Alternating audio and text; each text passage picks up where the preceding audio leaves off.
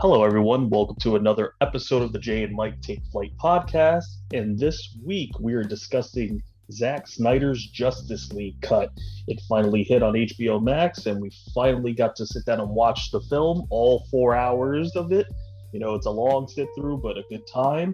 You know, as we all know, this was a movie that was mired in a bunch of setbacks, especially with this cut coming out. A lot of people thought it might never see the light of day. And thankfully, HBO Max decided to put some money behind it and let it, you know, see the light of day. A lot of fans thought that, uh, you know, this cut was going to be lost forever because a little backstory here Zack Snyder was the original director for Justice League when it was due to release in theaters a couple of years back. But unfortunately, he had to leave the production halfway through filming because of a tragedy that took place uh, within his family. And Josh Whedon was brought on to uh, finish the film. And Josh Whedon, for all the good that he does, uh, kind of did a disservice to the cut at that time and made a lot of creative changes and uh, kind of threw his own spin on it. And for better or worse, that was the movie that we uh, got. But now Zack Snyder has returned with the cut that he says is his original creative vision. And I've got to say, it's quite a doozy. It is better in a lot of ways that I have ever expected. And I think he knocked it out of the park. What would you say, without going into spoilers, were kind of your first impressions of the Zack Snyder cut? Um, it's a mammoth. It's an absolute mammoth of a movie. It is four hours and two minutes long, and it you you have to pay attention for basically all four hours because uh, the changes that are there are monumental changes. The uh, and even the original scenes that are still there have enough uh, change within them to make it a completely transformative experience. It is no longer the old Justice League which I can I don't even consider it an objectively bad movie. It was just a mediocre film to me, something to get through. Uh, whatever this, you know, the DC DCU is uh, condemned anyway. But uh, with Zack the Zack Snyder cut of Justice League, um, there's nothing I can say, but uh, I, I'm I'm back. I would be back on board if if Zack Snyder would have the universe restored. Um, I mean, the uh, it is a full transformative ex- uh, experience, and I was actually hyped watching it through the uh, the new scenes, the new action scenes. It was, uh, I'm I'm very glad that uh, the Snyder Cut was actually, through its tumultuous history, finally released. It is uh, it is something to behold. Yeah, I, I completely agree. I mean, this knocked it out of the park in more ways than I could have ever expected. And, you know, it's a beautiful thing and it's a it's something that we're going to get into as we talk about this movie. I mean, we haven't even gotten into the nitty gritty of it and we're already gushing over it. That should give you guys an idea of how good this film actually was. But uh, to start off into it, I mean, right at the beginning, you know, a few minutes of the film, I mean, they start replaying uh, for all of you that saw Batman vs Superman. They start replaying uh, the final battle between Superman, Batman, and Wonder Woman and Doomsday from uh, Batman vs Superman, and they kind of do a very kind of cold-hearted open, more like you know this is the reality, these are the facts.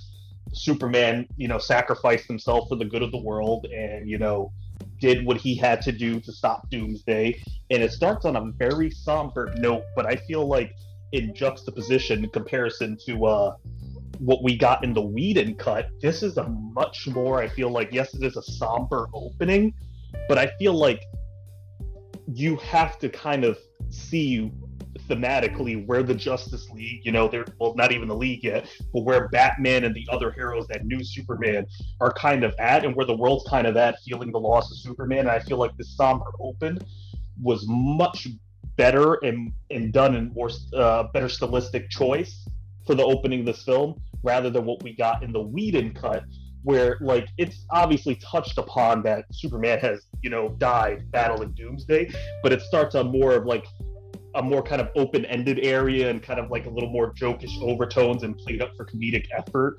rather than this somber tone that we got that kind of lets us know like Superman's gone, shit's fucked up, there's other heroes out there. How do we unite these heroes to get them to help out with what Batman and Wonder Woman know is coming? And it, it I just felt like it was a better opening to start it off on a somber tone, so that way later on when we do get uplifting moments and kind of those moments of brevity, that it actually it's played the correct way rather than you know kind of wiping their ass as they did in the theatrical cut with what happened in Batman vs Superman. Because I know a lot of people complained with that film you know, oh that ending was depressing, that movie was depressing, and besides the Batman and Superman fight, that movie was too serious.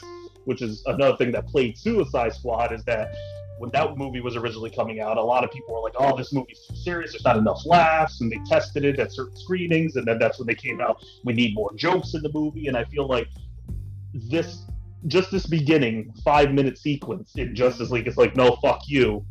Life is life. This is going to be depressing, and I'm sorry if you don't like this, but these are the breaks. Superman is dead. The world is not better for it, and this is where we are." Yeah, I I agree totally. It uh, if there's one thing that the Whedon cut does a lot, especially in it's the original Justice League opening, it it tries to compete with the MCU for tonal shifts.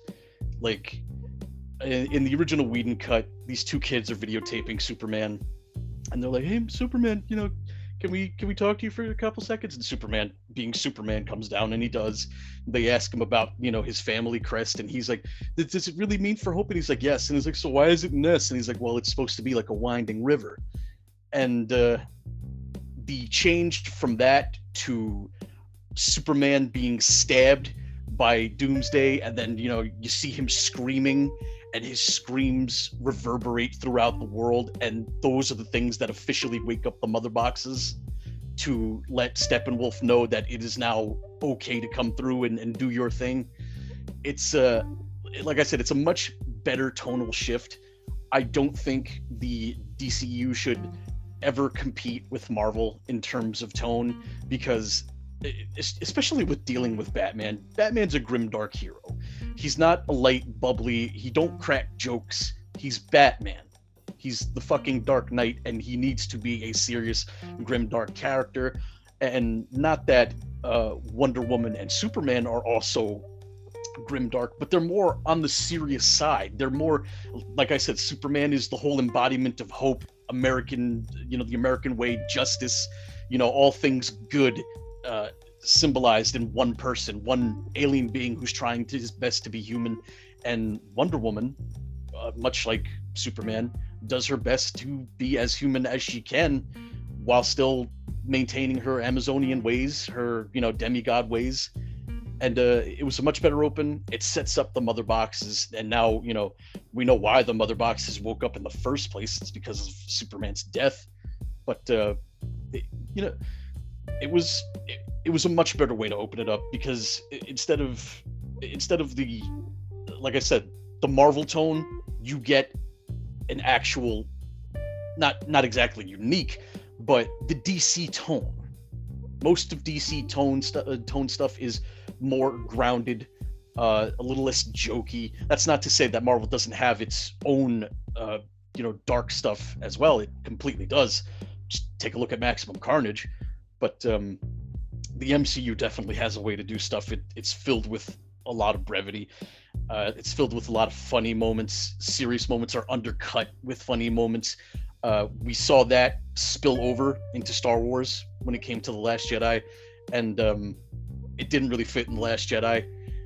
And Star Wars has had its own ways of doing comedy, comedic stuff, but uh, the Last Jedi went overboard, and that's what I felt the Whedon cut of Justice League was also trying to emulate was let's put more lighthearted stuff into it so things don't seem as dire, even though the exact point of the beginning of this movie is to let you know that it's fucking dire. Superman has just died, and now Batman and Wonder Woman have to piece together a cobbled alliance of people and other superpowered beings, and they have to do it without Superman, you know?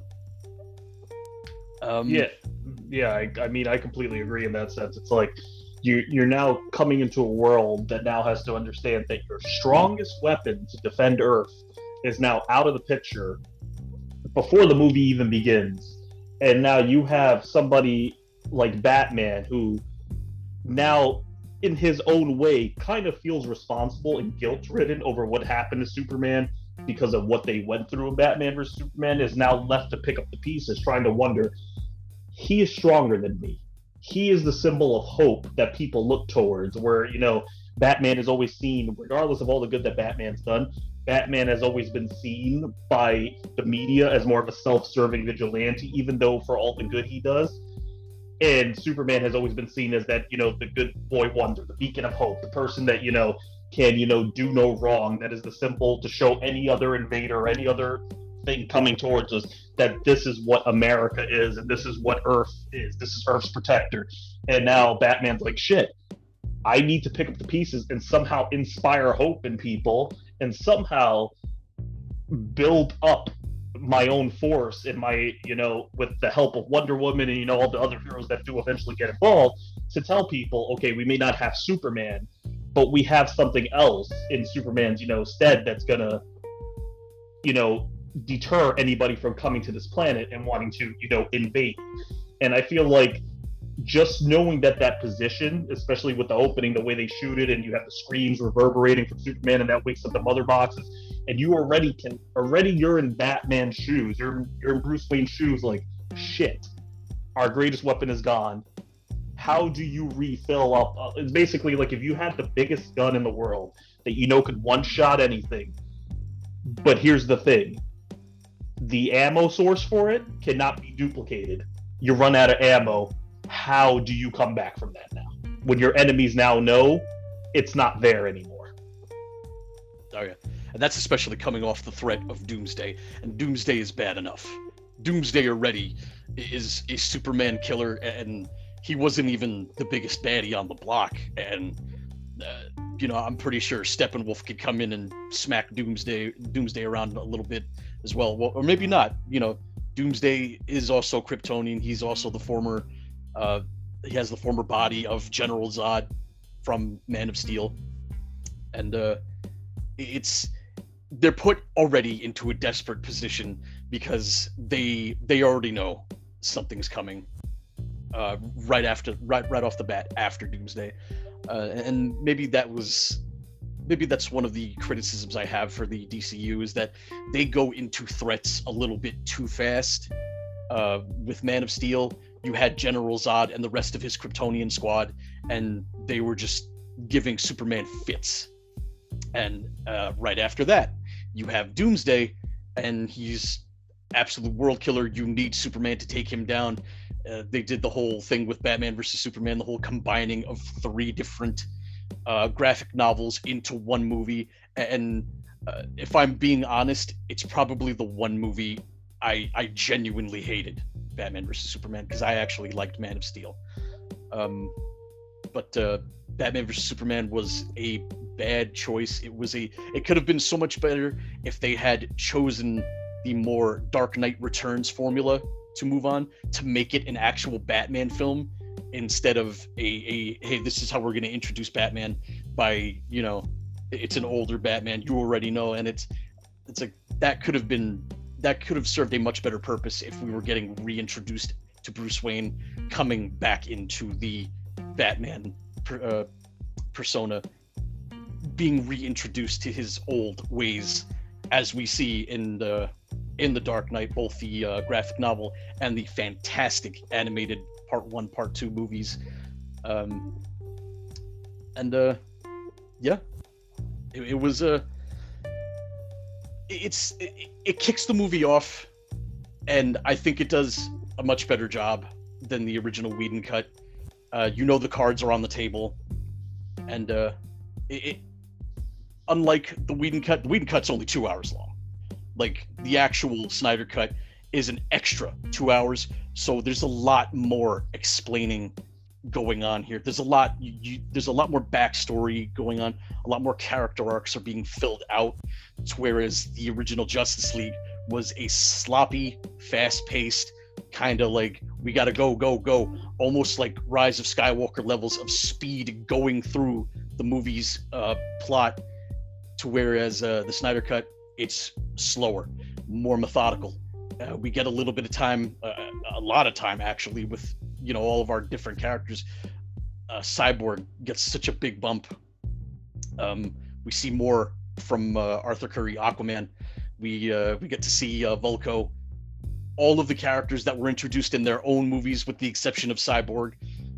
Um, we get to see them in Justice League, so it makes going into their almost like a reverse MCU. It makes going into their respective movies a little bit easier, knowing that oh hey here's Vulko, you know they oh hey here's Mera, she's she's doing things. They're all in Atlantis.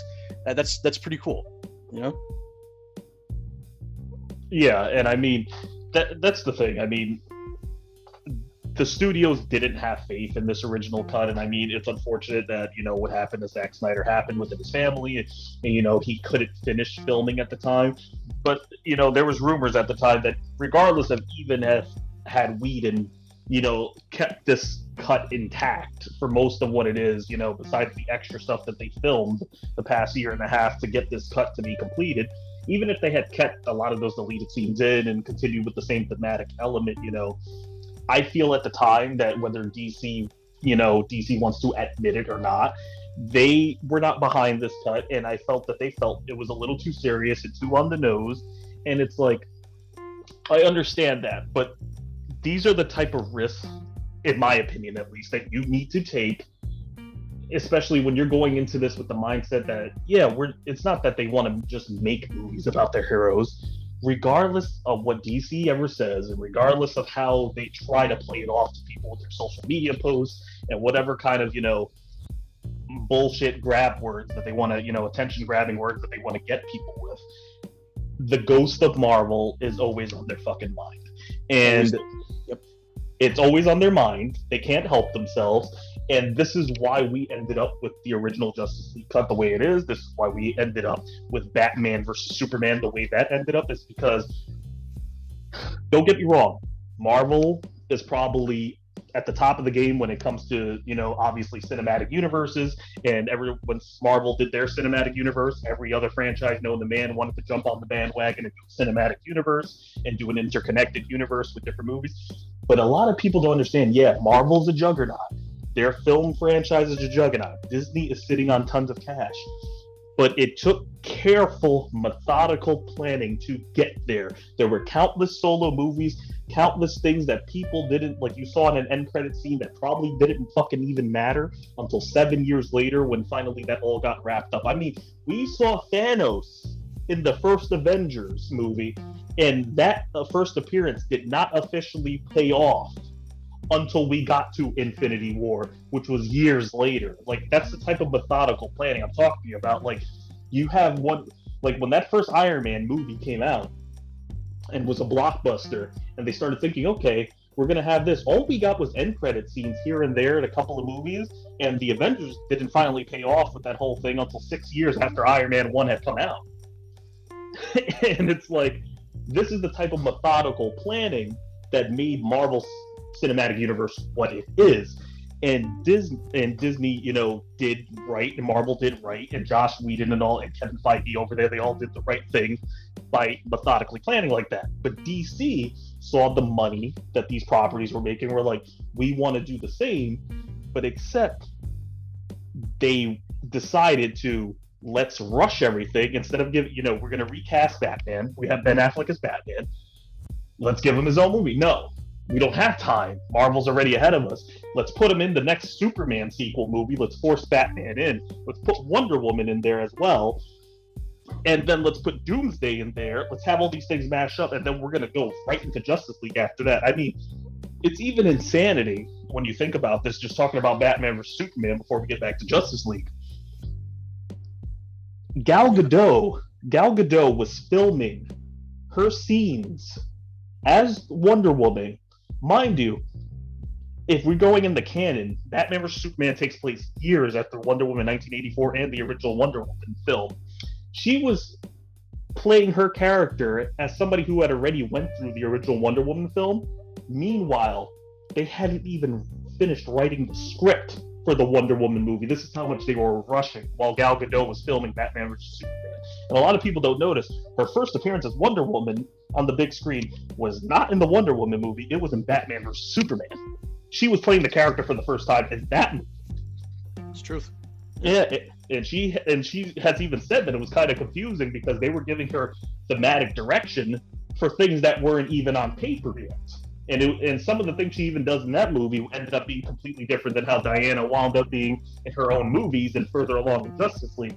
But going forward to Justice League, you know, you can even see here that they jumped the gun because they saw what Avengers was now doing with the Infinity War, and they're like, all right, we're going to bring in the mother boxes, we're going to bring in Darkseid, and for everyone, you know, for lack of a better way, you know, you can compare your Darkseid to Thanos, you can compare the mother boxes to the to the Infinity Stones, you know, a couple of MacGuffins that are spread out across the world that need to be brought together for world domination, but while I will say the Whedon cut comes off like a Cliff Notes version. This this finally uh, finalized Snyder cut, I should say, comes off in the best way possible. That it, it, it does dive deeper in. Where Steppenwolf kind of came off as a kind of a pansy ass villain, you know, for lack of better words, in the Whedon cut. And this one, we actually get time to know him. You find out early on in this film that he's like originally in the first in the Whedon cut. You see Steppenwolf, and he just seems like some bloodthirsty, run-of-the-mill asshole that just wants to dominate or uh, uh, dominate a planet and kind of you know flex his nuts to uh, to to Darkseid. Whereas in this, you find out no, no, no, that's not the case. He's actually doing this because he wants a seat back at Darkseid's table. Something happened in the past where he betrayed Darkseid, and the only way to get back under Darkseid's good graces is to complete this mission without failure. And I think it's amazing that they gave just that little snippet right there, that little little background information that we didn't get in the Whedon cut, that we now get in the Snyder cut. Just that little snippet right there already makes Steppenwolf ten times better than he was because now it gives him motive. And it's not just run of the mill motive, it actually gives us something to kind of, you know, to kind of like look at him and be like, okay, I, I kind of get it now. Like he knows Darkseid has a good chance of taking over the world. He wants to be on what people would say the right side of history, he has to align himself with the power. But he's betrayed Darkseid before. Darkseid's uneasy, so now this this whole mission is a test for him, for Darkseid to now have believe that his loyalty lies with Darkseid. And I think just that little change right there gave him an extra layer that turned him from you know just you know piece of shit villain that could be thrown away, you know, just any run of the mill movie. And it gave him that extra three dimensional layer that he was missing.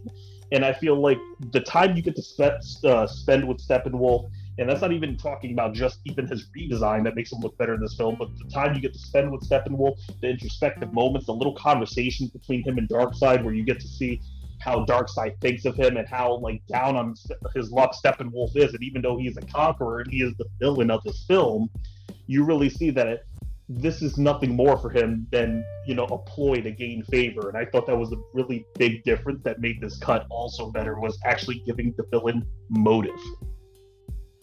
100% not only uh, like you said not only does steppenwolf have an actual reason this time to go around doing the things he does uh, and this was just me but he he like you kind of feel bad for him a little bit because he wants to be back where he belongs. He wants to be back on his home world with his people, with Darkseid. He wants to please Darkseid so badly and conquer Earth and show show him that hey, look, I I know I've fucked up in the past, but this is how I'm gonna you know I'm gonna make everything right. I'm gonna get all these mother boxes, and you'll see you know I'll I'll come back strong and I'll make you proud.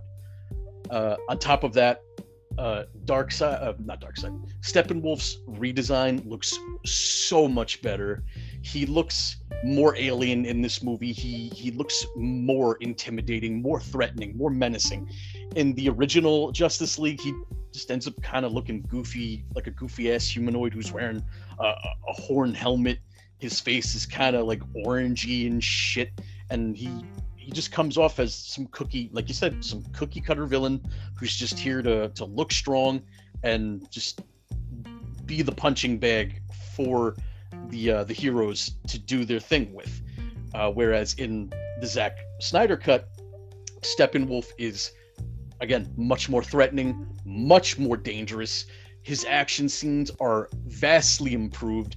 The scene with him on Themyscira is so much cooler, so much better. They show he's kicking ass out in Themyscira, eh, like especially when he's in the temple and you see all the Amazonians ganging up on him. They're like they're dog piling up on him.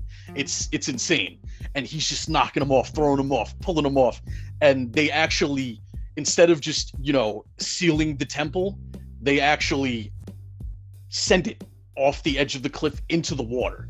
They sealed it and then destroyed it and sent it, uh, making the Amazonian sacrifice uh, hit a lot harder. It was it was pretty I was like, wow, that is much different. That like I can understand why, you know, uh, Queen Hippolyta, Hippolyta is feeling a lot worse about it since she doomed several, several dozen of her own women to death, to drowning, which is a horrible way to die. And uh, she goes to look down off the cliff, and uh, you know, a couple couple seconds go by. She's like, oh, you know, at least we did that. Maybe maybe I've ended the threat. You know, here and and early on. Nope fucking parademons and Steppenwolf come flying out of the water and they just fly right over her. And she's like, ah, shit. So she goes to her horses. She's like, take the mother box, protect it with your life. And uh, that's when the chase on the horses begins. Uh, Steppenwolf is jumping over them. He's over here, you know, like shoulder tackling horses. He's cutting Amazonians in half. Uh, and thanks to this uh, Snyder Cut's R rating, there is quite a bit of blood in this movie. Uh, it's not anything so super gory, but there are moments where you see Steppenwolf absolutely cut people in half, cut hands. You know, hands are cut off, uh, heads are cut off. It is, it's, it doesn't excess, it doesn't exceed in violence, but uh, I think it holds, it holds just the right amount. It is a. It's a it's it was a nice touch. The R rating was definitely a nice touch for me.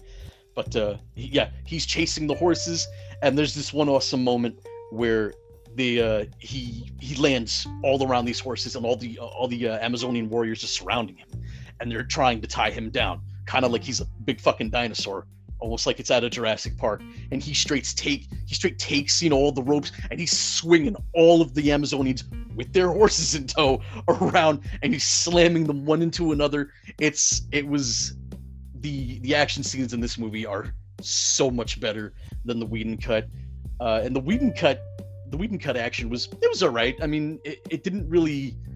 I, I didn't think it was anything to you know you know wax wax off and fucking write home about. But uh, the Snyder cut, and because it's Zack Snyder, and Zack Snyder does action very well, in my opinion.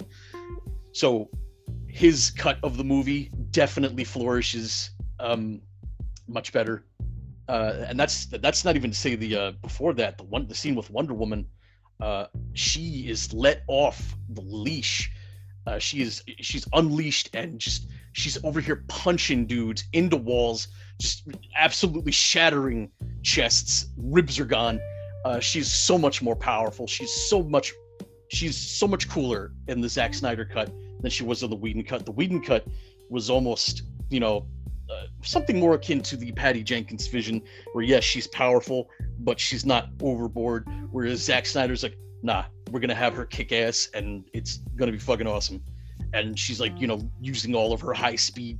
She's like blocking all the bullets you know she and she just zooms over to where all the people are being held hostage and you see her just you know doing like these poses and like still maintaining a high speed while kicking every motherfucker's ass in this room. Uh the action is much improved uh, and the more we talk about this movie the the more we get on to the later parts of the movie it's going to be reflected, and you're, you're probably just going to hear us bounce off the walls about this. Oh yeah, like you know, to go circle back to your point you just made about you know the Wonder Woman scene where she's saving everybody from you know uh, the scene where the, the the terrorists are over there trying to let off a bomb. She's saving everyone, and I gotta say, it's not only that she's powerful, and I will say this all the time. Out of all, all the heroes that DC has introduced so far, their live action fucking Wonder Woman's theme goes hard.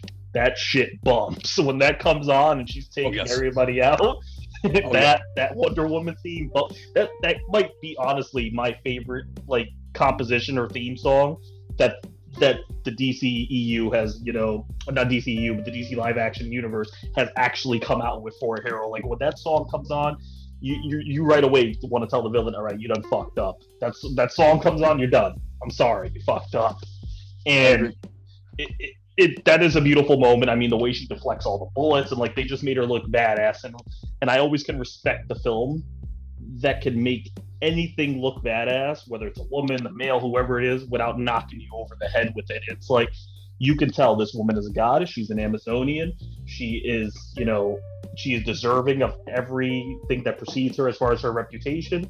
And in just that one scene, whether you had watched Wonder Woman or you didn't watch Wonder Woman or you saw Batman versus Superman or you didn't, you knew that Wonder Woman wasn't fucking around once you saw this scene.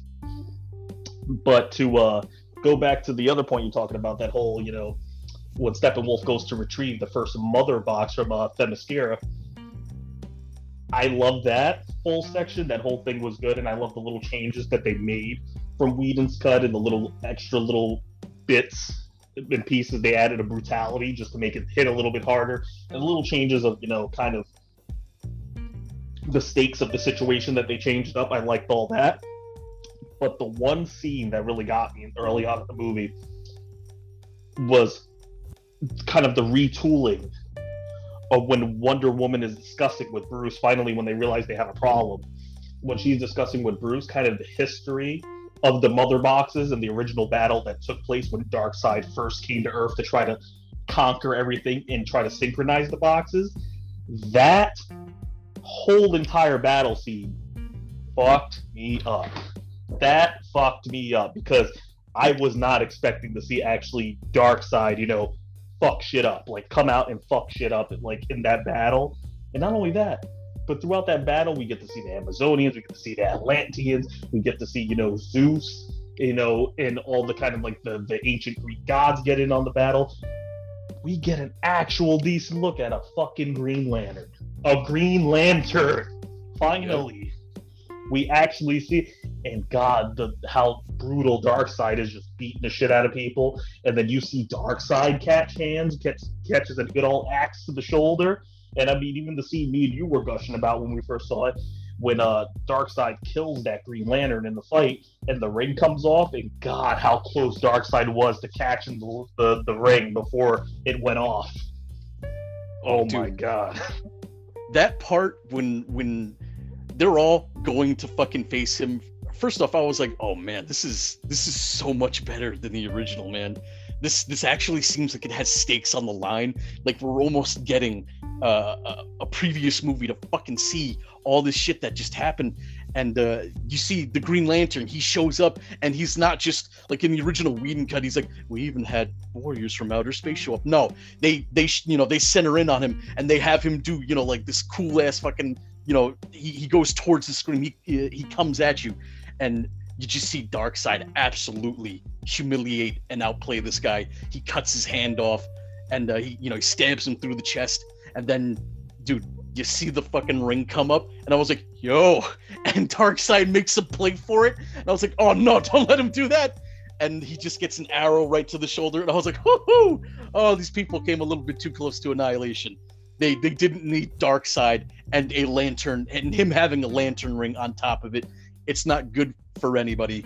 Uh, and you see both, you know, the Greek gods coming. They ha- they have Ares coming at him, which I-, I liked how he was he was portrayed in this film. You know, he recognized that Darkseid was a threat instead of being like the kind of hypocritical, stupid bastard he was in the first Wonder Woman film, which I, I didn't like Ares in that film, but in in the Snyder cut, you know, you actually see him teaming up with Zeus and all the, the tribes of man and the Atlanteans and the Amazonians, and you see him bring his axe down into Darkseid, and Darkseid's like, ah, God, and uh, like they're they're pulling him away, you know, as a retreat, uh, Darkseid that is, and uh, you know, he's just like, oh God, no, uh, I can't leave, uh, I can't leave all uh, all this behind, you know, my prize. It was uh it was so cool. It was so much better of a explanation than we got than the whole hey Steppenwolf tried once and failed, so he's back. No, it, this time it was actually Darkseid. This time, like you know, it was it was written so much better. It it, it was its own little slice of uh, more information, and uh, it's one of those things that uh, contextually the Justice League movie needed it, like you have to build Darkseid up somehow and in that they do it twice. The first time is the retelling of the uh, you know the great battle. Uh, the second time comes a little bit down the uh, the line. But yeah, that that first time was uh was fantastic. I seeing that I was like, "Yo, he's about to get the ring! Oh my god!" And and they stop him. I was like, "This is so much better." yeah, it was much better, and I mean, let's you know let's talk about somebody else that really you know got really great treatment from this, especially in the early parts of the film. You know, then that's um that's good old uh cyborg. You know, you know Victor Stone. He ends up you know kind of you know getting more of a front seat here, especially being the one character that did not have you know any type of movie presence along with Flash, you know, being one of those characters that did not have a, a, movie presence. But I mean, the Flash had his in Suicide Squad, I will say, but it was so brief that you didn't really get a sense of the character. But Cyborg had nothing, nothing, nothing, nothing, nothing. So for him to actually get screen time in this film, but not just screen time where like, okay, he's working with the crew, but we actually get to see him alone, kind of brooding and kind of being introspective on the fact that my dad brought me back to life my dad did what he thought was right, bringing me back to life and harnessing a mother box's power to bring me back and to create me into this machine and probably the most high powered CPU that could possibly ever walk the earth.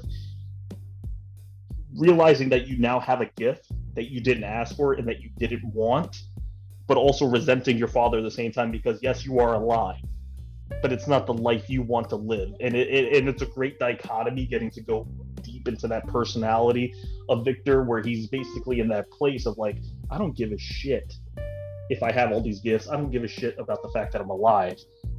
I know why my father did it, but I can't come to the gri- to grips with the fact that I'm here, but I'm not who I was before I left. And I thought that was a great layer to add on to Cyborg especially throughout his arc when he finally does join the Justice League and you know takes a finally the recruitment works on him and you start to understand okay it's not that he's just being a brooding asshole and that he just hates the world because he is in the predicament that he's in. Unfortunately his body is now this machine.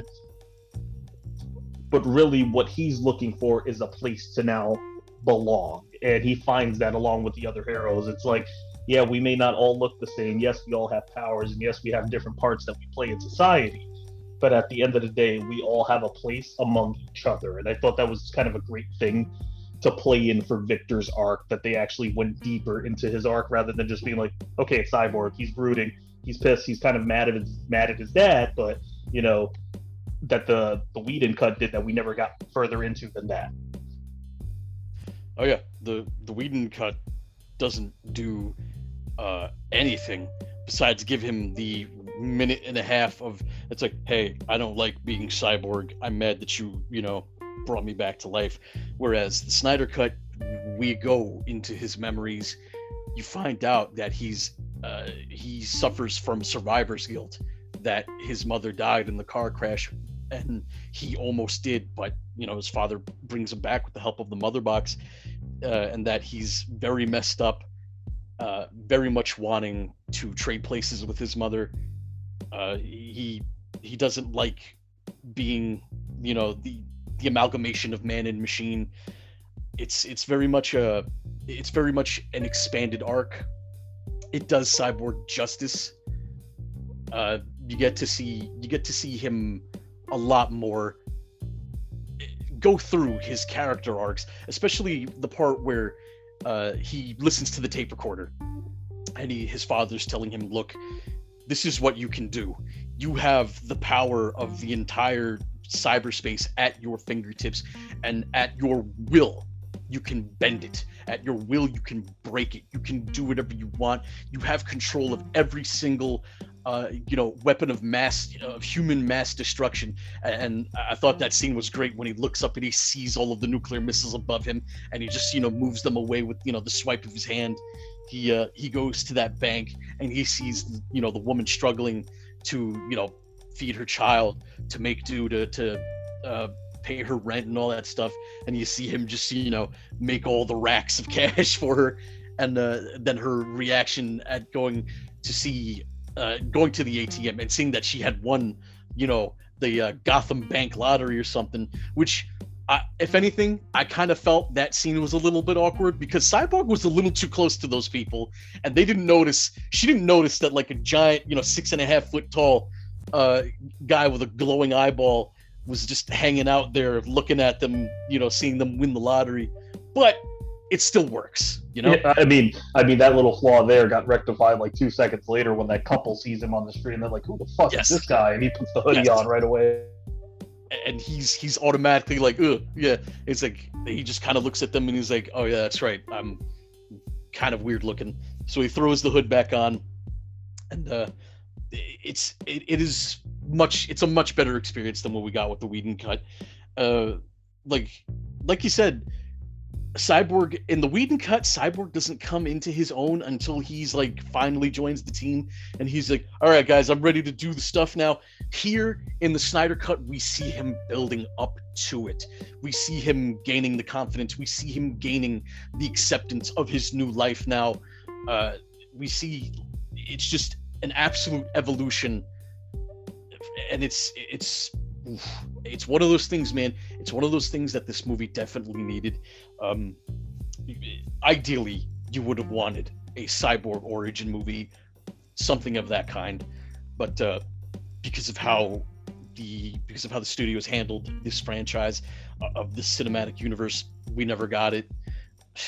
Several characters, you know, they needed the backstories. They needed the foundation to build the, you know, to build the castle upon, and that wasn't there. So they just kind of like threw together sticks and hey, let's make a stilt house instead, in you know the middle of the fucking ocean. Uh, and Zack Snyder's cut alleviates. It doesn't. It doesn't get rid of it completely. It alleviates that need, and it's it, the Snyder cut is better. All you know, all for it. You know. Yeah, and I mean that's that's the thing I liked is that everybody had their reason for joining the Justice League, and like you obviously get to walk through each individual character's arc and kind of understand where they are at this certain time in their life and in their respective careers as crime fighters and as heroes, and whether they love the responsibility, whether they don't accept the responsibility, or they don't even understand what the responsibility really is yet, but they all kind of get to play through their arcs and kind of go through and build themselves up that ladder until reaching that ultimate goal, which, you know, that brings me to another character, the Flash. The Flash, you know, he had his moments in the Whedon cut, but they were mostly, it was just, and don't get me wrong, I understand this version of Barry Allen. He's played up for laughs, you know, he's more of the comedic relief. He's kind of like the Spider Man of this version of the Justice League. He's like, he's their Spider Man equivalent for the Avengers.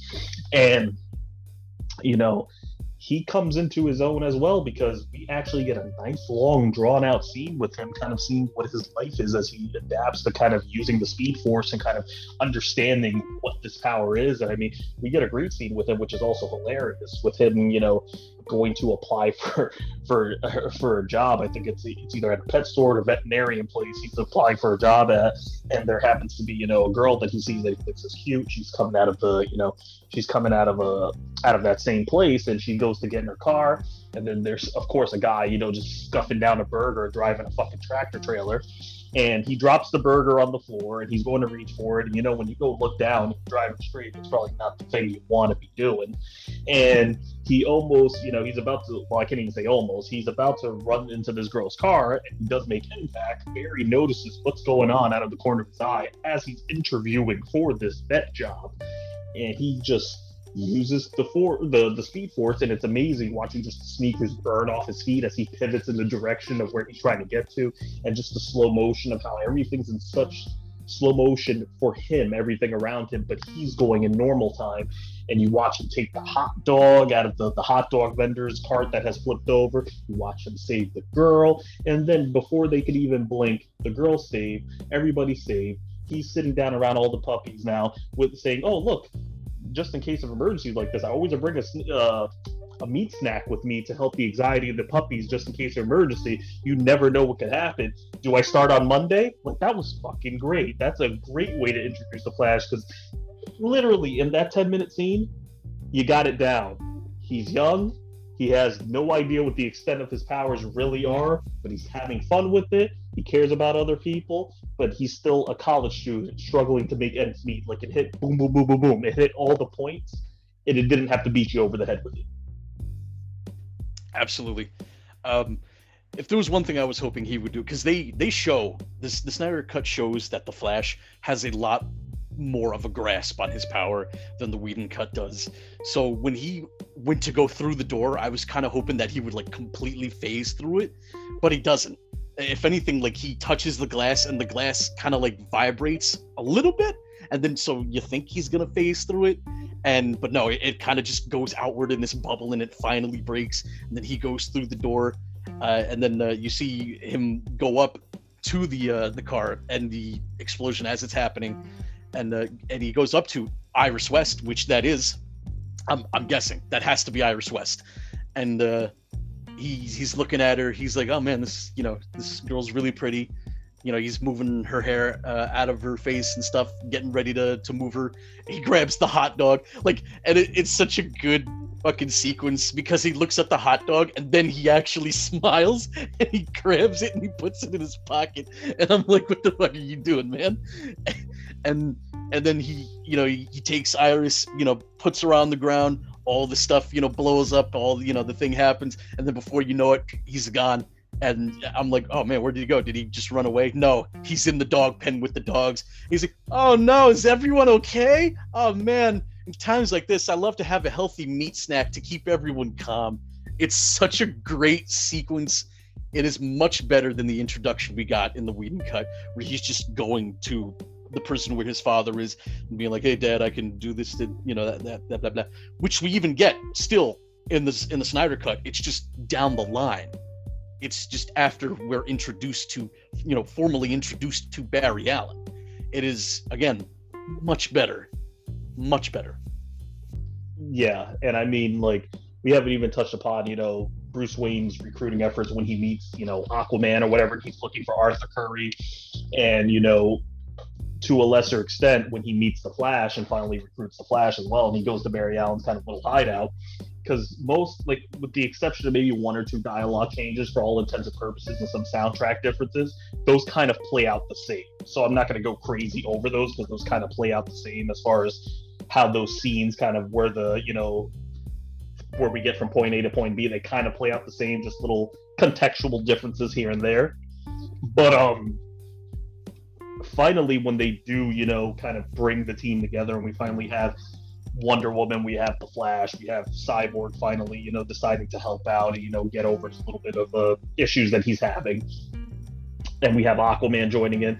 We we get that same kind of fight that we got at the abandoned uh, facility under the Gotham Harbor, which is, you know, now that we've gotten to that point, of mind you, when we finally get to this point, just to show you the difference in how uh, Snyder's cut decided to build in comparison to Whedon's cut, we got that scene. I want to say maybe about what do you, what do you want to guess me? Maybe 35 minutes into Whedon's cut. Yeah, something around so, there. Uh, maybe 30 five minutes. Yeah. 35 40 minutes let's say just to be safe somewhere around that we got this when we got that scene of everybody being together going to the gotham harbor and in snyder's cut we're two hours in. We are two hours in the movie. And this is the first time that all the heroes are on screen together finally going to do something together. And that just shows you the amount of attention to detail and just the amount of care given to methodically planning. How are we going to get these heroes together? And that's not even you know discussing the fact that they haven't even touched on superman again besides his death since the intro we've just been concentrating on everybody else and i think it's also amazing that just getting to this point you're like okay justice league they're starting to unite they're starting to do things and it's like we're not even at that point yet yes they're physically together but they are not a united front yet. They still are kind of on the edge. They don't really trust each other yet. They still don't really understand what Cyborg's motives are for joining the group because, yes, he does join the group, but it was Diana that got to talk to him. Bruce Wayne did not. So everyone is kind of on the fence while they trust Bruce Wayne. They don't really understand what Cyborg's deal is and what was the you know the impetus for him to join after his conversation with Diana, which when Diana decides to try to recruit him and try to make him understand that she too is a loner and she too feels out of place in this world and has lost people dear to her, but she has had to work her way slowly back into society and understand that I do have a responsibility to protect this world, regardless if at times I don't feel necessarily a part of it. And kind of that's kind of the moment that kind of makes Cyborg kind of think one of the moments where he's like, you know, I feel the same way too, but unlike you, I'm not an Amazonian goddess that can walk out of a supermodel video. I'm a goddamn machine that people scream if they see me. So it's kind of like that that dichotomy, a little bit of a difference. And you know, I think it's great that by the time we get to this part in the film, you feel like you're at the halfway point. It's like, no, brother, we got two more hours to go, and it just it's just a very different way of storytelling. And I thought it was just great to see how it built up to this. And this is only the halfway point because already I was sold at this point. And I will say for people that are, I guess, casual comic fans that really like their their movies to kind of play it fast and tight, you know, with the narrative, this is a very much a slow burn. I say it's worth your time to sit through but I can understand of a lot of people who are casual, you know, comic fans that just want to see their action, they want to see the heroes, they want to get in and get out, or don't necessarily, you know, have the time to, you know, kind of uh, dedicate to, you know, sitting through a four-hour film. I'm not saying it's a short film.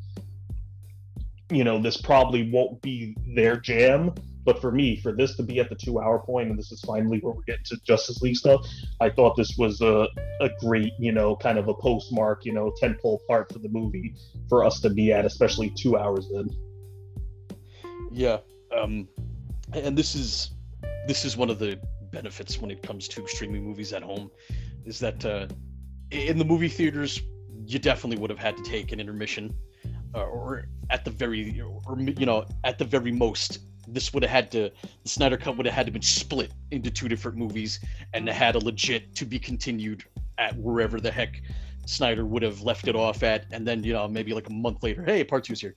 But uh, because we're at home, because uh, HBO Max was so gracious to have the Snyder Cut on it, you know, you could actually look at the uh, look at the track bar, and it has little po- little points in the track bar for your you know almost like video game checkpoints, if you will, because uh, this the film is split up into six parts and an epilogue, and each of those parts has its own little point on the track bar, letting you know where exactly where you are in the movie.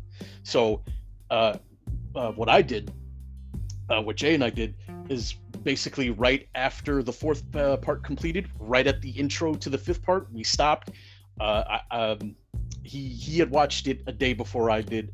I watched it pretty much all day yesterday, and uh, I like uh, I watched two and I think it was like two minutes, uh, not two minutes, two hours and fifteen minutes, and then it hit part five, and I was like, all right, let me let me take an intermission. You know, let me let me walk around, let me get up and stretch, let me watch the rest of the Ranger game, let me do whatever I got to do, and I'll put the PS4 in rest mode so it can cool down from having been been on all fucking day. And uh, later on that night, we had both found out that uh, you know we were basically in the same spot, so we were like, "Fuck it, you want to watch the rest of this thing together?" And we synced up times, and we let it rip, and we experienced the glory of the second half of this movie in its entire, uh, in all of its, uh, you know, like I just said, glory together. And, and, and that's what it is because it's like you, you're you you get into the first half of the movie, and yes, like I said, it could be a slow burn for a lot. You know, I you know the the basic you know thing that makes streaming movies at home fun is because you can get your any snacks you want. You can get up, you can pause it, you can stop it, you can do whatever the hell you want at your pace. There's nobody there that's saying, "Hey, you bought a ticket for this, you know, the showtime. You're here's the gun in your head. You better finish this shit." So you know that is always going to be the advantage that streaming will have. But getting into the second half of the movie, so now we're at the Gotham mm-hmm. Harbor. We have the Justice League, you know, going to the Gotham Harbor to deal with Steppenwolf's army basically after they receive intel from uh, James Gordon, which that's a little cute scene with everybody having camaraderie and you know kind of Flash gushing out about Gordon calling Batman with the bat signal and telling Batman, "Hey, he's calling you. That's your signal, isn't it?" And like kind of you know screwing with Batman and Batman trying to be like, "Oh my God, I got a mark on my hands over here," and you know, they, you know, we get to the Gotham Harbor, we get to this nice little fight with Parademons. We get to see Batman use some of his gadgetry. We get to see the team work together and try to fend off, you know, you know, fend off Steppenwolf. And it's a good scene, but you can tell that the camaraderie is not there yet. They are working together, but as I alluded to earlier, it's the trust hasn't been built 100% yet for them to work all together. There's some gaps here. Flash not really knowing how he fits into it yet because he has the powers to use his speed, but he's not really the hand to hand fighter that the other characters are. Cyborg is still learning how his techniques were. Batman realizing, okay, these are otherworldly beings that we're fighting.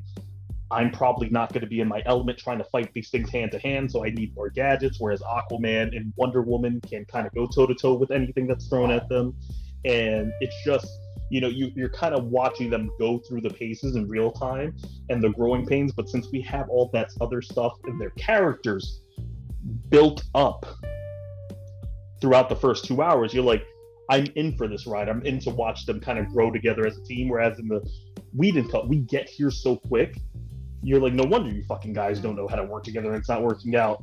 You, you, have been together for, you know, you all just jumped together and decided on a whim, hey, we hate we hate mother boxes, let's team up. Yeah, you, you, it's like you guys have known each other for a fucking cup of coffee in the Whedon cut, and they're already out here. All right, let's take the fight to Steppenwolf and uh, get our asses handed to us immensely. Whereas in the Snyder cut, you know, we we get the build up, we get the uh, the meet and greets, we get the conversations that go along the way, and, and when they're ready to make their move against Steppenwolf, they you know they do so. Uh, with Batman taking the lead, he's you know obviously the world's greatest detective. He's gonna have the most to do with it. It uh, uh and again, uh, as an action scene, there's much better action. There's a there's this little moment where Wonder Woman goes charging in and she stabs a mm-hmm. parademon to the wall, and Steppenwolf is talking to her, looking at her, and then you see him look at his axe, and then he looks back, and then he looks at the axe again, like he's like, I'm I'm gonna go for that. I, I don't know if she knows. Should I go for that? I'm gonna go for it, and he goes for it, and and absolutely all hell breaks loose. You get this cool moment where like one of the parademons is shooting at the Flash, and he's just like instant transmissioning from one side to the other. You know, he's like, oh, maybe I should take care of this guy, and he like pushes him, and you know, uses the power of his speed to like make the, you know, parademon just fly through the fucking wall. And uh, you even see Batman, who uh, I I was very much happy to see that in this version, Batman isn't kind of the whiny bitch he was in the Whedon cut in the Whedon cut, he was very guilty about what he had done. He was like, "Oh man, I, I, I you know, I, I killed Superman, and, and now everything's falling down to me. You know, this is a whole bunch of stress. You know, I, I got to do something." Whereas in the Zack Snyder cut, he was like, "I made a mistake, and now I'm going to undo it." You know, he's like, "I'm, I'm gonna, I'm gonna pull, I'm gonna pull these reins up. I'm gonna take the responsibility, and I'm going to be resolute. And only that way that you know, if you're a Batman fan, you know Batman is you know when he fucks up he he he takes it like a man and he absolutely is like i'm going to undo what i did and he does that and like all of the guilt tripping and the complaining it's gone in this movie you have a much more uh, focused and determined batman and he's ready to just you know work together. You know he takes it to a couple of parademons which you know considering they're you know meta-human not even meta-human they're interdimensional beings you know they're, they're, they're going to have a little bit of strength on batman. So he does the best he can with what he's got and that's all you can ask from from batman. Um the part where cyborg uh, comes in and he he goes into the uh, the Knightcrawler and like he's using it to crawl up the wall and uh well actually first batman does it first he gets in the Knightcrawler and he starts shooting all the parademons and uh, you see steppenwolf uh, he's he's on the wall uh, from where he had uh, punched wonder woman and he goes down and he starts smacking the Knightcrawler, and then uh, like it starts blowing up because you know that thing can't kind of take pun that thing t- uh, can't take the punishment it can from Steppenwolf for long. So you know eventually you know Bruce gets out. He he goes to the top. He's doing whatever, uh, and and eventually Cyborg takes control of it. He uh, he launches all those missiles at Steppenwolf when, when he when they push him down into the tunnel, and uh, it, it was way cooler because um, Steppenwolf kind of just like axes one missile away, and then he catches the second one. And they uh, they had done this earlier too, where in the Whedon cut when he was fighting the Amazonians, he kind of like smacked the arrow away from Queen Hippolyta, and in the Snyder cut, he actually catches the arrow, which is it's it's cooler. It's way fucking cooler. So he catches the missile, and then you know he's looking at it and he's like mm, primitive Earth people weapons, and he aims it at the wall, and just like he does in the original, you know he lets the missile hit the uh, the wall, and you know they Flash is like, wait, what are we under right now? You know, Batman delivers the same line. You know, we're under uh, Gotham Harbor, so all the fucking water starts pouring in. Uh, the cool part here is that as the water is pouring in, in the original Whedon cut, you just see Aquaman just kind of float in, swim in, and he like gets out of the water immediately, and he does the, you know, you shall not pass to the all the fucking water. Whereas in the Snyder cut, he stays like he swims in but he stays in the water for a second and not like in the water in the back like he's staying in the water that's pouring out of the wall which i was like yeah, that's that's pretty cool man. It, like this is actively moving water and he's still able to like stay there perfectly still. And you know wonder woman is noticing him in the water as all this happens. And i don't know why in the Whedon cut and in the even in the snyder cut that wonder woman just kind of stands there for a while while cyborg is trying to get the Knightcrawler to move. Uh, and you know Batman is helping the Flash because he had tripped before all of this. Uh, during that super cool slow mo uh, thing where he touches the sword and it goes back to Diana. But um, like she just stands there and it, both the Whedon and the Snyder cuts.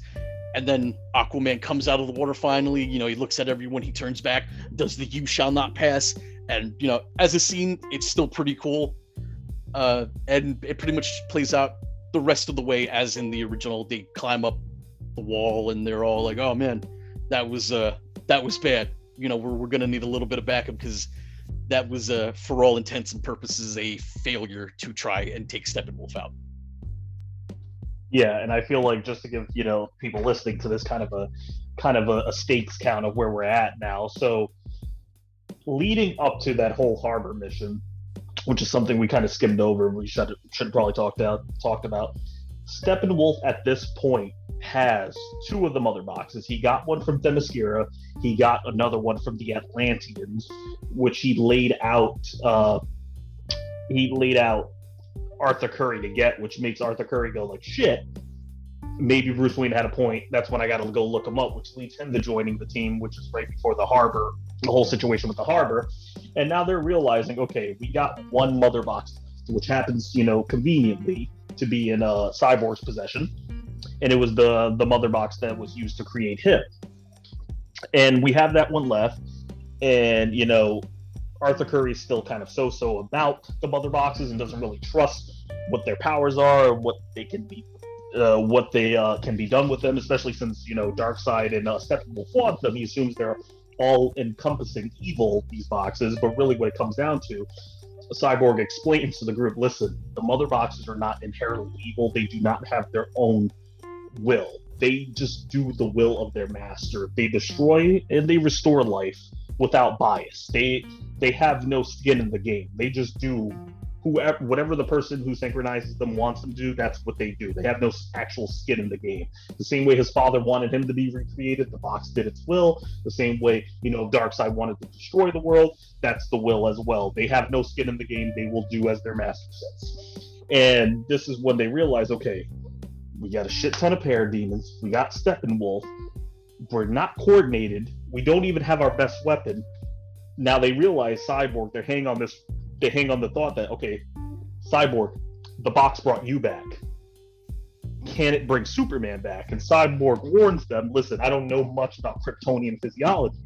I don't know if the way it brought me back is exactly the way it's gonna bring Superman back, no issues.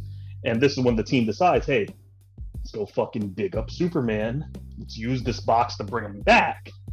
And this is where we end now into kind of our our little section We're kind of more we get a little more character building moments with the team as they go to the cemetery to go dig up Superman's body, but we also get a very key conversation between Steppenwolf and Darkseid, where Steppenwolf kind of phones home and goes, "Listen, I got an update. I have two of the mother boxes. I'm looking for the third, but I found something that might even be better than that third mother box, and it's the anti-life equation." And Darkseid comes right away on the kind of like on the little the little discussion portal they're having their discussion through world. he goes, "You have found anti-life," and Steppenwolf's like, "Yep." He's like, You're certain? He's like, Yeah, I've seen it with my own eyes. I know exactly where it is.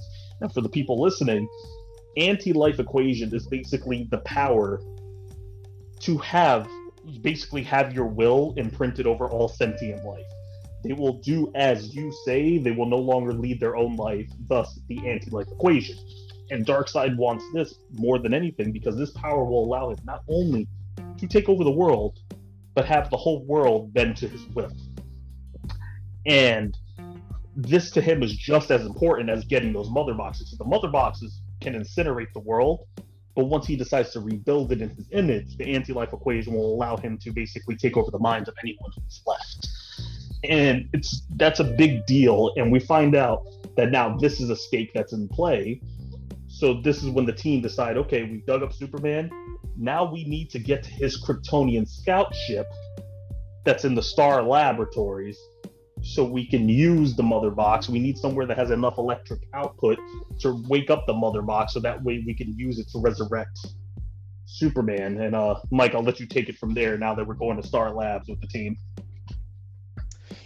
Originally, um, they just kind of show up at Star Labs. There's like no kind of like in the in the Whedon cut, but in the Snyder cut, they actually make a plan to actually break into Star Labs, which again it's a lot better than just showing up hey we're superheroes we get to go into the ship because superheroes.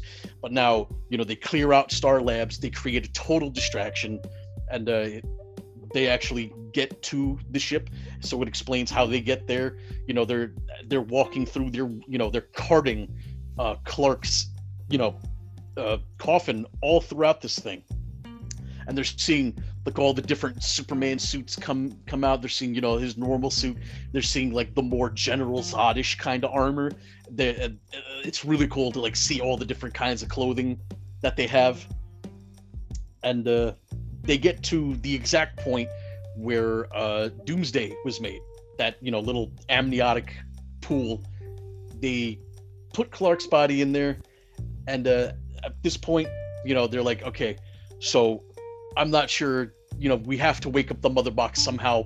I don't have the power to do it. We're gonna have to find a way to do it. And that's when Flash chimes in. It's like, look, you know, if I go fast enough, I might be able to generate an electric charge big enough to wake the mother box up.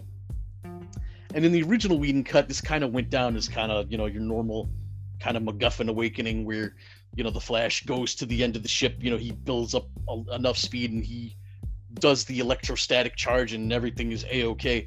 But uh, oh my god, in the Snyder cut, when uh, Cyborg goes to initialize the console, and he goes to uh, you know create the little key, Kryptonian key in his hand, and he plugs it in, and he's like, okay, let's go.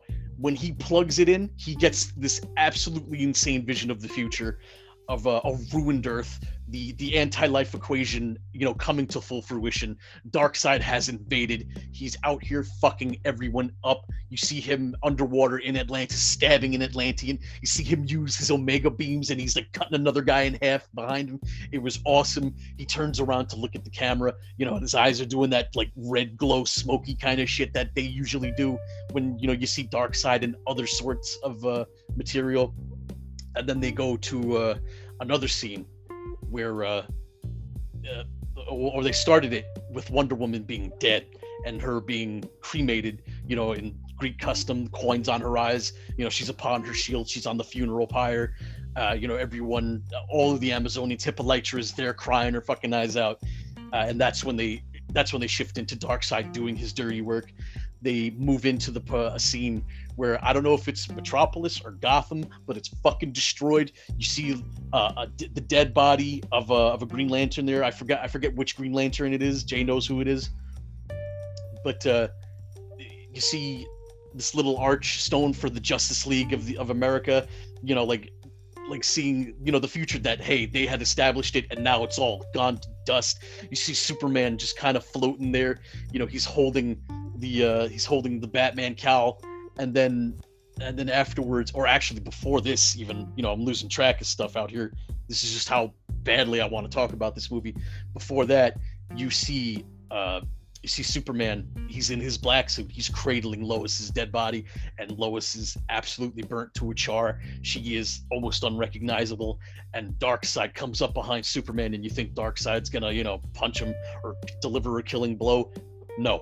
He puts his hand on his shoulder, almost like, I know, you know, join me and we can do this. And he fucking joins him, and that's that's when they shoot into the scene I, I just described with the Justice League and Superman holding the cowl, and he, you know, he's just floating. It's, it is, um, these, this is the scene that I was talking about when uh, I was talking about the battle scene that uh, Darkseid.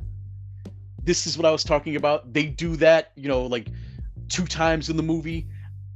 You get to see Darkseid for like three times and the first time is you know he's like a young Darkseid he's warrior Darkseid. The second time it's you know warlord Darkseid. You know he's been around for a long time and he's already you know like established and shit and he's the big bad of apocalypse you know he's Darkseid the god. And fucking that scene alone it also helps deliver the uh, urgency the stakes you know to let you know if you fail this is what's going to happen this is what's going you know this is what you're up against. And uh, it, delivers much needed heft. So as you know uh, as cyborg is experiencing this vision you know he's over here uh, the flash is waiting on cyborg to tell him it's like do i go now? Should i go now? So you know he says go! Uh, cyborg you know go after the vision plays out and barry's off. And uh, you didn't see it in the original cut in the Whedon cut in the Whedon cut, the Flash gets there as soon as the box hits the water, and every you know he just touches it. But in the Zack Snyder cut, uh, he actually bends the Speed Force a little bit, you know, which is a precursor to what happens later on in the film, and he turns back time just a touch, just a touch to touch the box right as it's like, as it's you know, pinprick penetrating the water, and it was a nice little it was a nice little foreshadowing as to what the Flash would do uh, later on when they take the fight to Steppenwolf for the final time. Yeah, that everything about this scene, you know, gives a little, like you said, the, the, the stakes are now more clearly defined, especially with Darkseid being able to see what this alternate future could hold, you know, and could actually materialize to be if the Justice League fails their current mission. And, you know, I'd be remiss to say, especially, you know, first of all, before we even get to the scene, another scene that was added into the Snyder cut that wasn't originally in the Whedon cut, we get to see Lois Lane visited in her apartment by Martha Kent.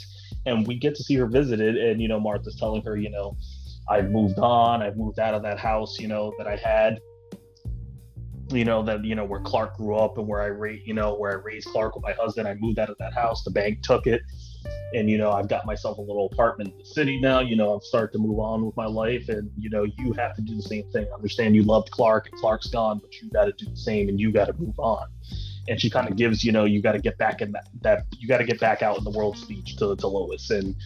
Martha leaves the apartment, but we see that it's actually Martian Manhunter in disguise giving her that speech. And this kind of plays into what happens here with uh, Superman being resurrected, because and it's not really said exactly, but during this whole, you know, these nightmare sequences that Batman has been having, it said that, you know, Lois is the key. Lois is the key, and one of the, the key for you know Bat, uh, Superman turning in the nightmare vision, yeah, where he decides to join Darkseid. Lois is the key. His, he's so grief stricken by Lois's death that he finally decides to you know to to join what he was fighting against. And in Batman versus Superman, you know, Barry Allen through the Speed Force visits that um, visits Batman right away and says, you know, Lois, she's the key. She's the key and it kind of makes you wonder did Martian Manhunter know that Lois was the key? And this is why he decided to have this conversation with, with Lois, but in a, in a different sense, rather than her being the key for Superman's, you know, kind of descent into madness in this alternate future, but kind of she's the key to get Superman to join the Justice League because once Superman is resurrected after that scene in the Kryptonian scout ship and Superman's brought back to life, he has no idea who he is. He doesn't have his memories at this moment. He's actually even looking. His vision is all changed. He hasn't even assimilated. It's like he hasn't assimilated to Earth's atmosphere because he has the same vision that the Kryptonians had when they first landed on Earth, where everything was kind of like, you know, unicolor and everything looked different until they kind of, you know, got themselves used to, you know, to being in Earth's atmosphere. And he attacks the the Justice League, he beats the shit out of each and every member, coming as close to even beating, you know, not beating the shit out of Batman, I should say killing Batman. And it's Lois who shows up right in the nick of time and is like Clark, Clark, and finally gets him to stop, and he leaves with her. And you know, I'll let Mike go into a little more, you know, detail about this scene, but I feel like initially we see her a few times in the Whedon cut, but I feel like without having that Martian Manhunter scene where he, you know, he's disguised as Martha Kent to kind of explain to her, hey, you need to get back on the horse. You need to get back out there and live your life. You need to do all these things. And with him kind of purposely goading Lois to come out of hiding from you know her apartment to stop you know living in grief and to kind of you know join the real world again. I feel like that was done by Martian Manhunter kind of as a play because he knew at some point Superman was going to come into the fold, and if Superman was not himself, Martha would be the only thing that would ground him back to reality because an unchecked Superman would just be devastation for everyone. And I feel like without that scene, we can't have that scene we had with Superman fighting the Justice League and finally being, you know, getting, you know, leveled to ground by uh Lois if we don't have the Martian Manhunter scene. And it's kind of weird that in the Whedon cut, we just kind of get Lois just kind of coming to Superman, kind of by happenstance and just happening to be there. Like she saw the news coverage of Superman. Oh, he's back alive. He's, you know, killing everyone. And she goes, you know, stops him.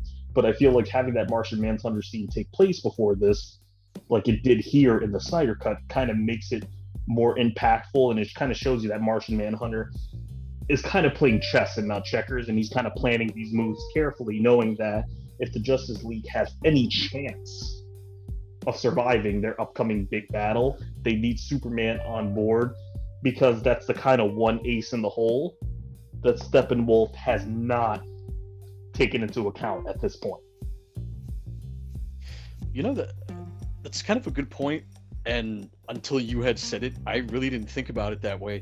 I, I just I kind of thought that Martian Manhunter had gone to visit Lois simply because, as also an alien being and seeing the only other alien being that you know being killed that he had somehow related to you know like oh man he was he was different like me but you know all this that and the third.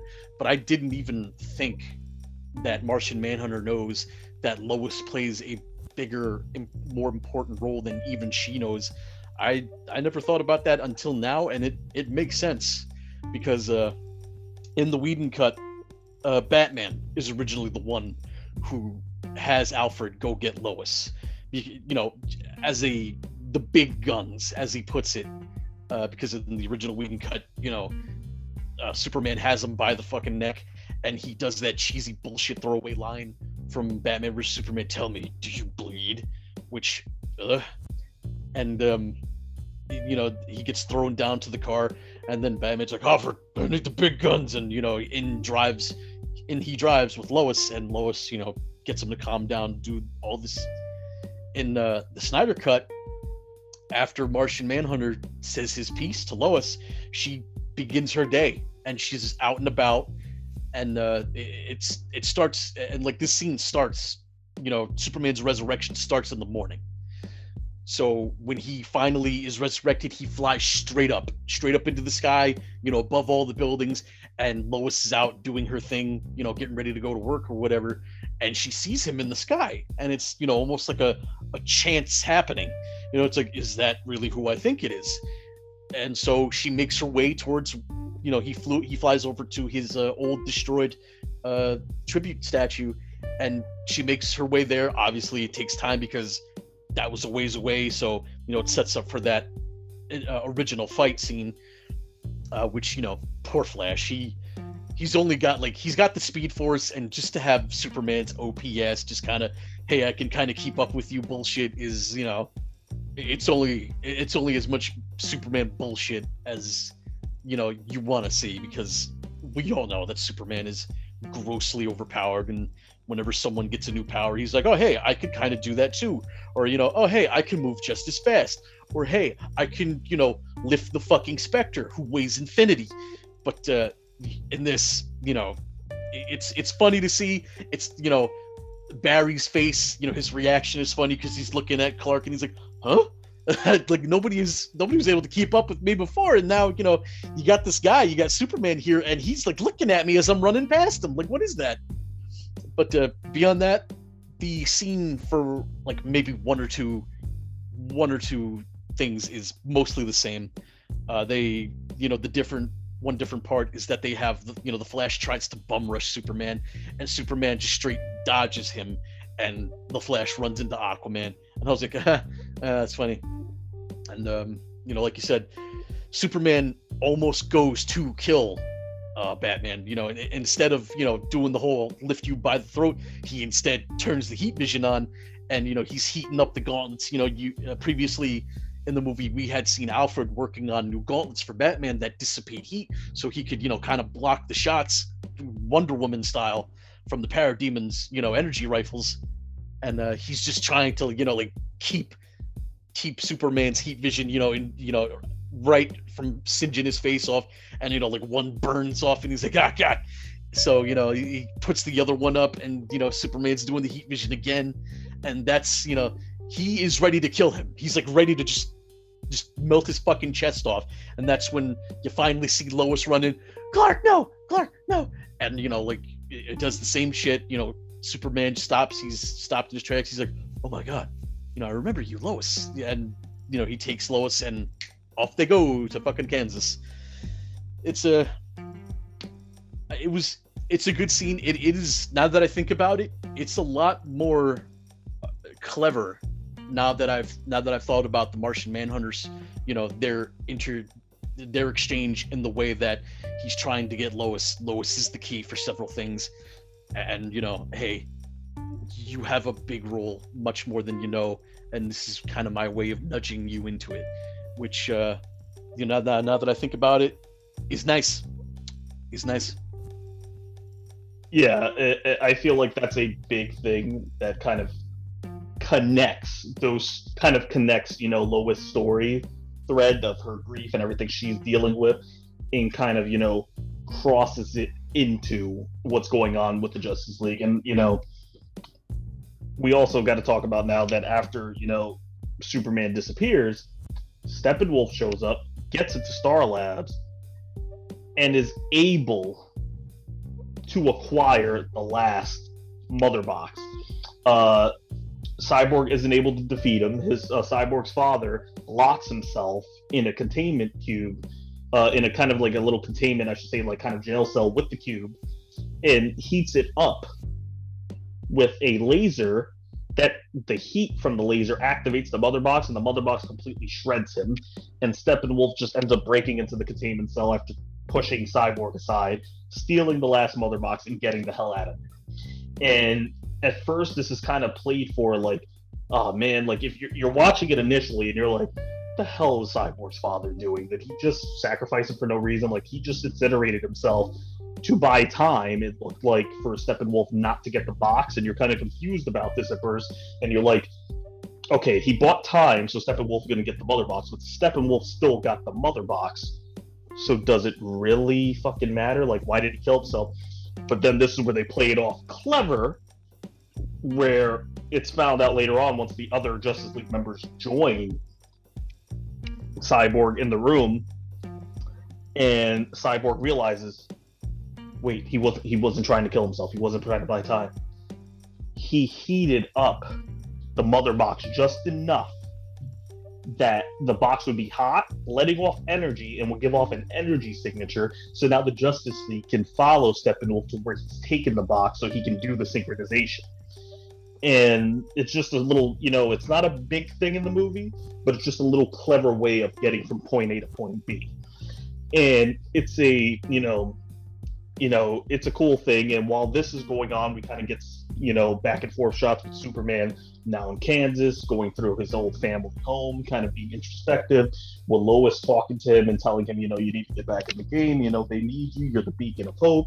And then he finally goes to, you know, his, you know, his ship or whatever, and he looks through and he sees all the suits of the of the past. Is you know, he gets to see his father Jor-El's suit. He sees his suit he wore, and he decides to don the black suit, which everyone you know is a big fan of, the black with the silver crest. And he decides to don that suit, and he flies off.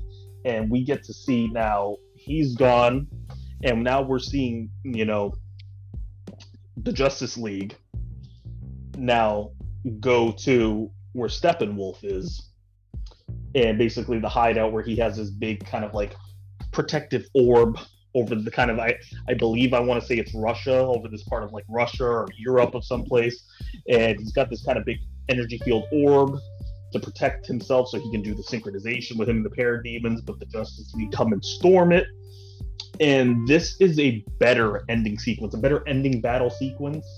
Although it is essentially in context the same as the one we got in the Whedon cut, there is one stupid thing, and me and Mike talked about this at length yesterday as we were watching this, that is eliminated from the Snyder cut that was in the Whedon cut, which amazing that it's eliminated. And it's the little story with the little Russian or European family, however you want to describe them, that you're telling me in this 100 acres of land that whatever the Darkseid has covered up in this in this uh not Darkseid that steppenwolf has covered up in this uh shield that he has made this energy shield there's one family that lives there and throughout this whole time you you're watching like the justice league realize oh my god there's you know there's there's still people here we got to be careful with our destruction and all that that whole side little caveat the little side you know that little way of uh you know artificially raising stakes that we can put in the final you know uh, battle for no reason is completely gone out of the Snyder Cut. There's no family. The entire place is just desolate,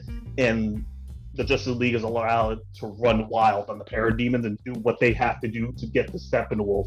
And it overall makes the battle so much better because you get to see them in their element without having to watch the little side plot of Flash being bogged down with how am I going to save these people while still doing what I have to do. We don't have to worry about that now. We just get right into the crux of it. And I think this is so much better in how it's laid out and how it's taken care of. Not because it's like we already have stakes if the Justice League don't complete their mission, the whole planet's gone. Fuck a family, the whole planet's gone.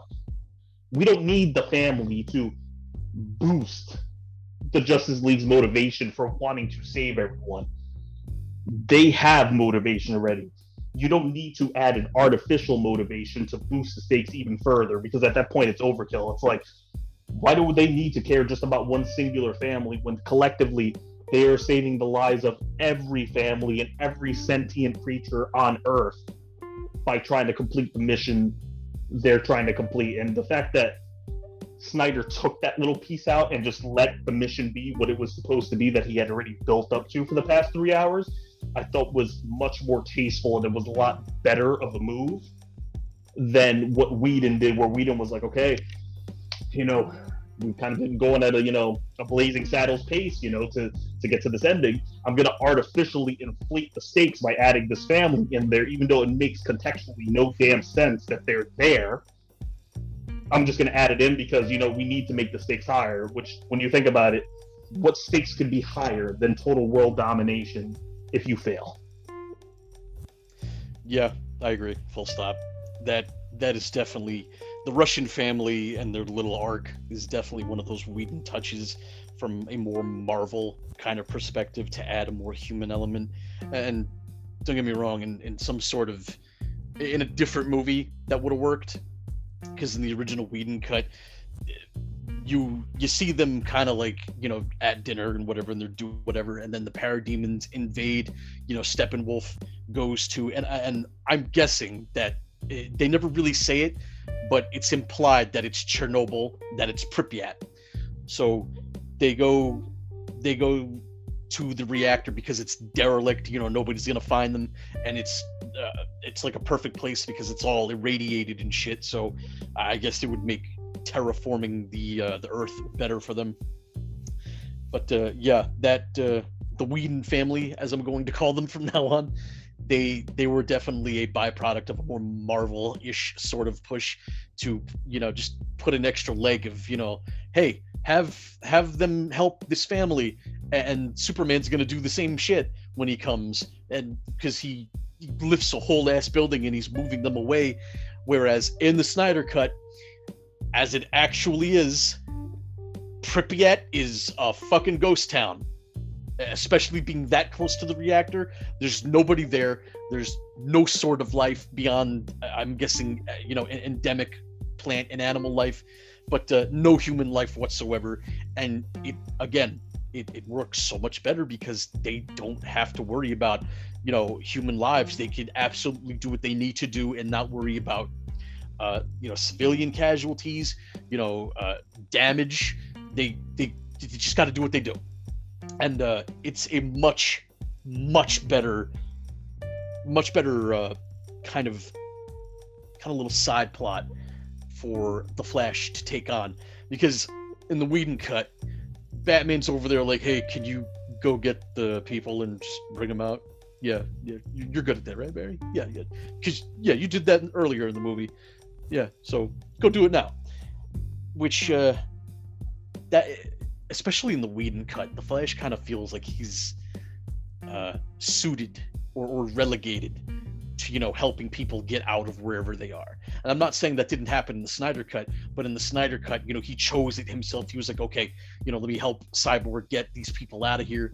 And uh, in the water treatment plant, it happened a lot differently, but with the uh, the final battle at the uh, at the power plant, at the nuclear plant, there's nothing there for him to go save. He can absolutely do what he has to do, and he ends up uh, when they go to finally, you know, attack Steppenwolf, he's building up this speed because uh, Cyborg had told him before, look, you know, if this thing unites, if all three mother boxes unite, I'm going to need a. I can interface it, but in order to separate it, I need a massive amount of power to, you know, even get in there. So, as as they're all doing this, the Flash is just running laps around the fucking the nuclear plant. He's like, you know, super fast. He's, it's fucking nuts. It's it's a great fucking. It was it was a great little thing for the Flash. And um, unfortunately, as they're uh, you know as the battle is playing out, you have Batman who's pretty much just taking out the parademons who are defending the uh, uh, the power plant from you know whoever as Cyborg, as Wonder Woman, and as Aquaman, all the uh, assault the inside. You know, they to get to Steppenwolf to get you know him away from the mother box, so Cyborg can do his thing as the Flash is building up a charge. Uh, one of the parademons accidentally, not accidentally, he somehow, somehow, I don't fucking know how, when you have the Flash moving this fast, he he's like, okay, I'm gonna pet the ace on the Flash somehow, and he ends up hitting the Flash with you know his big plasma cannon, and the Flash stops. He comes to it, you know, he's he's rolling all over the floor and he's hurt bad. You know, he he gets one right to the side, and uh, you know was looking pretty bad. Uh, before all this, or as all this is happening, you know, obviously Wonder Woman and Aquaman they're getting their asses kicked by by uh, Steppenwolf. Uh, Steppenwolf, who now you know taking a little bit of the power from the mother box into himself. He has like these glowy eyes, these cool glowy eyes and shit. So he's, you know, kicking their asses, pretty much doing whatever. And in the original Whedon cut, you see him go up to Cyborg and he acts he actually, you know, pulls him apart. Like he he bisects him completely. He pulls his leg off, you know, he pulls his arm off and shit. Whereas in the Snyder cut, he's going he's like sizing him up, you know, he's getting ready to, to put the axe down on him and instead of uh, as he's putting as he's you know going to put the axe down, he's, he's like, "I'm gonna get you, you fucker." You you just see like a black blur just come down right in front of like Cyborg, and just the axe just like goes right into fucking Superman's shoulder, and it just clangs right off. And He's like, "Ding!" And Superman's like, mm, "Not impressed." So he, you know, he does his ice breath on the axe, and like he does, like you know, he snaps it in fucking pieces, and like Steppenwolf's like, "Oh fuck," and there you see the absolute beatdown of Steppenwolf. Uh, it is so, so much worse than what he than what he got in the original cut. He gets his shit pushed in. It is an absolute massacre for Steppenwolf. You know, they're they're playing fucking ping pong between Wonder Woman, Aquaman, and Superman, just bopping them back and forth. And then, uh, you know, Superman gets on top of him and he uses his heat vision to cut off one of his horns, which you know is like all brutal. And he's like, ah, he's he's punching him while he's on the ground. You know, he's all MMA, you know, just punching him. You know, heat vision, punching him, heat vision. And uh, while all this is happening, you know, you obviously have Cyborg uh, completely unharmed in this cut. He's still trying to interface, but he can't do it. He like he, he it's just not happening. And since the Flash you know he doesn't have uh, the charge built up you know he's got to he's got to stop and focus and see if he can try to heal so he can continue running well they end up running out of time and uh, as as they're waiting the mother boxes synchronize they coalesce and they become like this white sort of like you know like ultimate mother box. And uh, that's when you see a big ass portal open up behind steppenwolf and superman. And uh, who's there? You know, none, none other but the big man himself. You, you see Side there with uh, Desaad and Granny Goodness, and you know he turns around to look at them, and you know like Steppenwolf's like, "All right, you uh, help me," and fucking you think that Darkseid would would come through, but no. Uh, Cyborg loses control of the mother box completely, and it just nuclear bombs. It absolutely decimates everyone except for the Flash, who's still outside. And uh, this this part, it was it was so awesome for the Flash. He actually manages to survive by going into the Speed Force. He, you know, he survives. He sees everything happening, and he sees the bomb decimating. It, but since he's between time, you know, he can't be fucked with. So, uh, this is and this is where Flash's big moment comes in.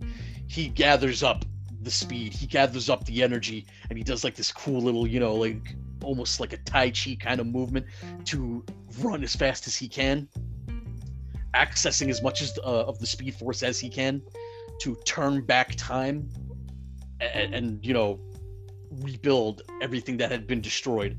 And, uh, normally I'm not one for time travel in fucking movies. God knows in Endgame, I even though I liked Endgame, I was like, all right, time travel's kind of a shitty way to do all this, even though they had no other way.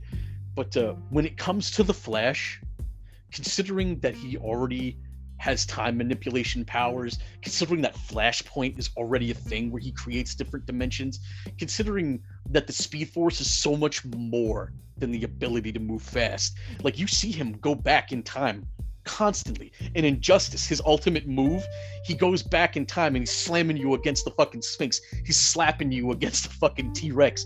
It, it, it's you know he's he can do it. It's easy, easy mode for him. But in this, you know, in the Snyder cut, he is you know learning how to do that, how to access the biggest parts of the Speed Force, and he brings it all back in time. And uh, not only does he bring it all back in time, but he runs straight into the reactor and he gives, you know, he touches Cyborg for the boost he needed, and then you see like Cyborg, you know, you go into Cyborg's eye and it goes into like a little Tron thing where you know you're traveling through this, you know, cyberspace tunnel, and it puts Cyborg right in the middle of like all this apocalyptic hellscape. You know, there's all like the ships are hanging out, there's buildings, you know, everywhere. And he, he, he turns around, and this happens, you know, a couple times in the movie for him. But now he go he turns around and he sees his mother his, his father newly dead. And uh, he sees him you know a completed him. And you know they they tell him it's like look you know we can be together again. You know we can be a family. We can be whole and all this. And then cyborg realizes that uh, no this these are the mother boxes trying to fuck with me. You know they're they're trying to give me a, a false hope. You know they're trying to sucker me in just so they could you know destroy me or whatever so uh, obviously, Cyborg sees through the bullshit, and he's like, he's like, you know, I, I thought I needed that, and he's like, but I'm not broken. And then he puts his hands into them and he starts trying to like push them apart. And then he's like, and I'm not alone. And that's when you see, you know, he pulls like the mother boxes apart and they're kind of represented by like these witchy looking kind of figures with white hair and uh, like almost like Eddie from Iron Maiden kind of looking things. And he's pulling them apart. And finally, you know, he's able to separate them and then it snaps back to reality. And, uh, you know, he calls for Superman's help and in the original, they had, you know, they had Superman pull it apart, you know, normally. But in this one, you know, he's like Superman. And you see Superman show up, and he's like, they're they're pulling it apart, you know, as fast as they can. And the whole time, you know, you got Darkseid watching and shit. So they pull the boxes apart, and then, uh, you know, finally Steppenwolf gets up, and he's like, yeah, you, you know, you may have pulled the mother boxes apart, but you know, guess what? he's still gonna kick your ass. So he does like this one final battle roar, and oh my god, oh my god, oh my god, the way in which Steppenwolf was dispatched in the original cut was some sort of bullshit. Where like you know he like he was like, oh god, you know my my resolve is shaken. I'm kind of scared, and they had done this thing where you know the parademons could smell fear, so they they sought people out who had a lot of fear, and they were like they started the parademons started looking at him in the original and they're like oh we're gonna kill you now. Uh in the snyder cut no. It is a much more definitive uh dispatching. He does this battle roar and and it's like oh so you know you think you think he's gonna go out for one more final thing. Nope. You see Aquaman behind him, and he just absolutely impales him with his fucking trident. You just see blood fucking come out of his chest, and he's just like, "Oh god!" I'm like, it was. I when I saw that, I was like, "Yo!" So Aquaman lifts him up. Superman comes and punches him off the trident, and he punches him towards the portal. But we're not done yet. As he's flying towards the portal, Wonder Woman comes in for one final attack. She comes over him with her sword, and she brings the sword down right on his neck, and you just see like a trail of blood come from his neck to the sword. You know, Wonder Woman, you know, she looks up and then you just see uh, Steppenwolf's head fly off his fucking body and, and his head and his body fly into the portal to Darkseid's, you know, place. And Darkseid, you know, is standing there. He just stops Steppenwolf's head and he steps on it and he breaks the other horn. And uh, they have like a little staring match where, you know, it's like, mm-hmm. you know, Superman and everyone else are like, look, this you, you got this waiting for you. Should you decide? The portal closes and we get this you know we get this nice badass moment where Desaad you know looks over to the Darkseid and he's like see i told you steppenwolf would fail. And then Darkseid's over here like yeah you're right. So uh you know and then Desaad asks him how will you reclaim your uh, your uh, your prize my master and then Darkseid goes it's like well we have to get anti-life back at any cost so he goes, We will uh, prepare the armadas. We will use the old ways, setting up an invasion, you know, a complete invasion of Earth. And, you know, that's when we see Darkseid, Desaad, and, and uh, Granny Goodness walk away. And uh, whew, I, I got to say, the uh, that ending, the way they kill Steppenwolf, oh man, I uh, I marked out a little bit when we were watching it. I uh, I was, yo, oh my god, it was fantastic. Yeah, I, I, I, I will say this. I mean, you needed to have the Justice League emphatically kill, emphatically kill Steppenwolf to send that message to Darkseid. Like, listen, this may be Earth. You may see us as less than, but Earth has its protectors now, and we are not to be fucked with. And I thought that was an amazing, you know, way to do it. And I also love the fact that, you know, that seed with Darkseid saying, you know, we'll use the old ways is kind of really a play on, you know, kind of like the the scene in the Avengers with Thanos where, well, fine, I'll do it myself, you know, type of thing. It's a very it's a good play on that scene, kind of, and very similar to that.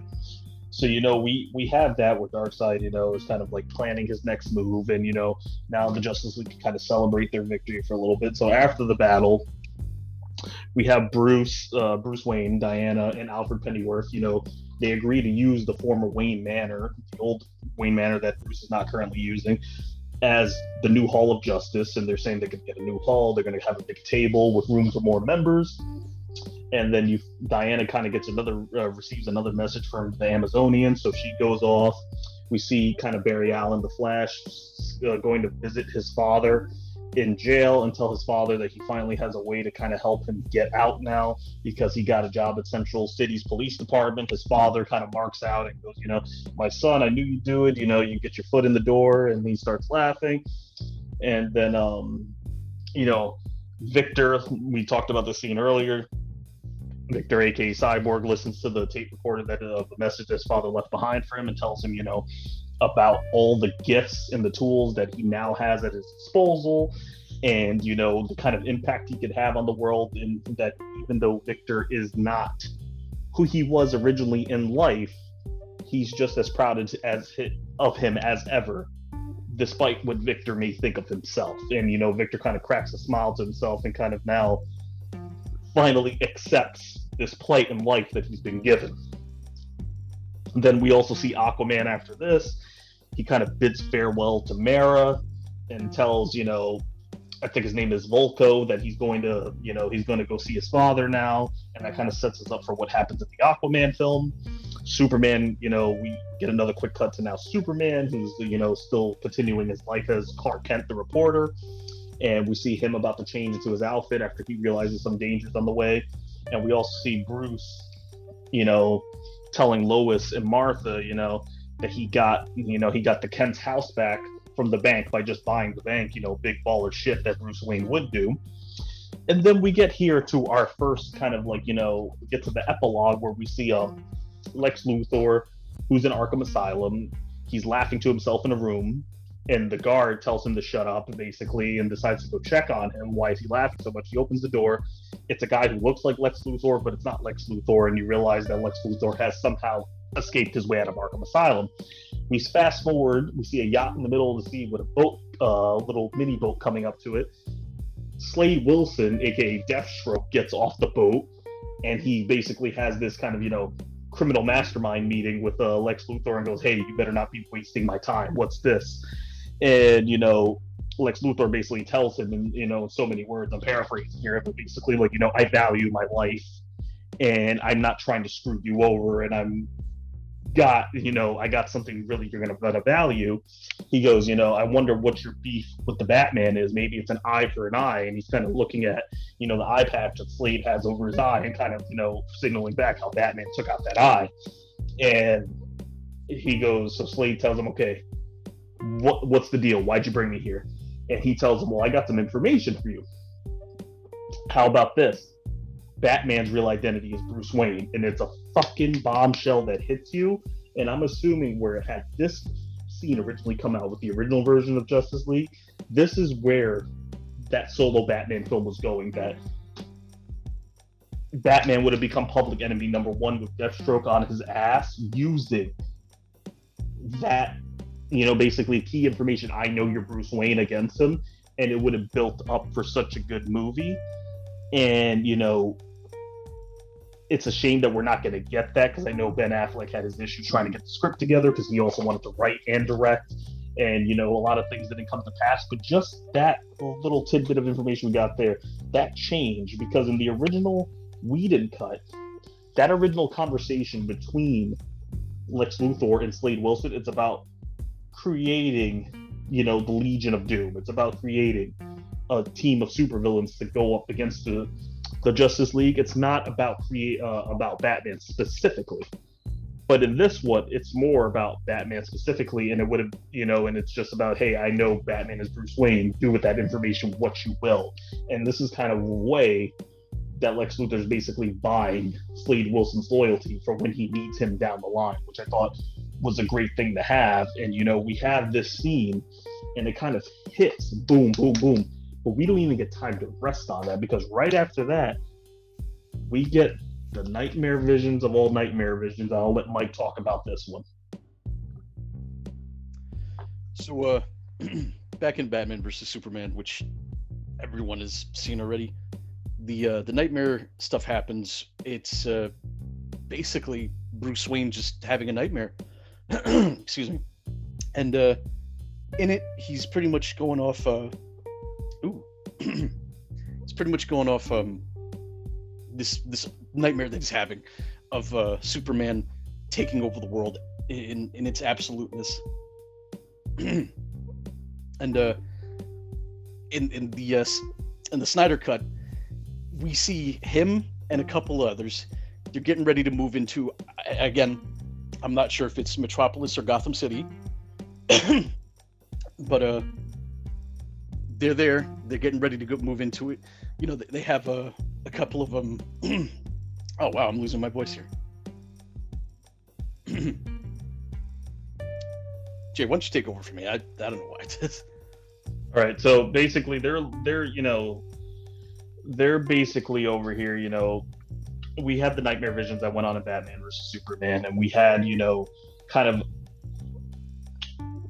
kind of I want to say, times in this this movie that we were alluded to the fact that of what the future could be and this alternate reality could be if Darkseid was allowed to get the synchronization, was allowed to take control of the anti-life equation, and was allowed to, to a lesser extent, control Superman and use him as his personal instrument of destruction.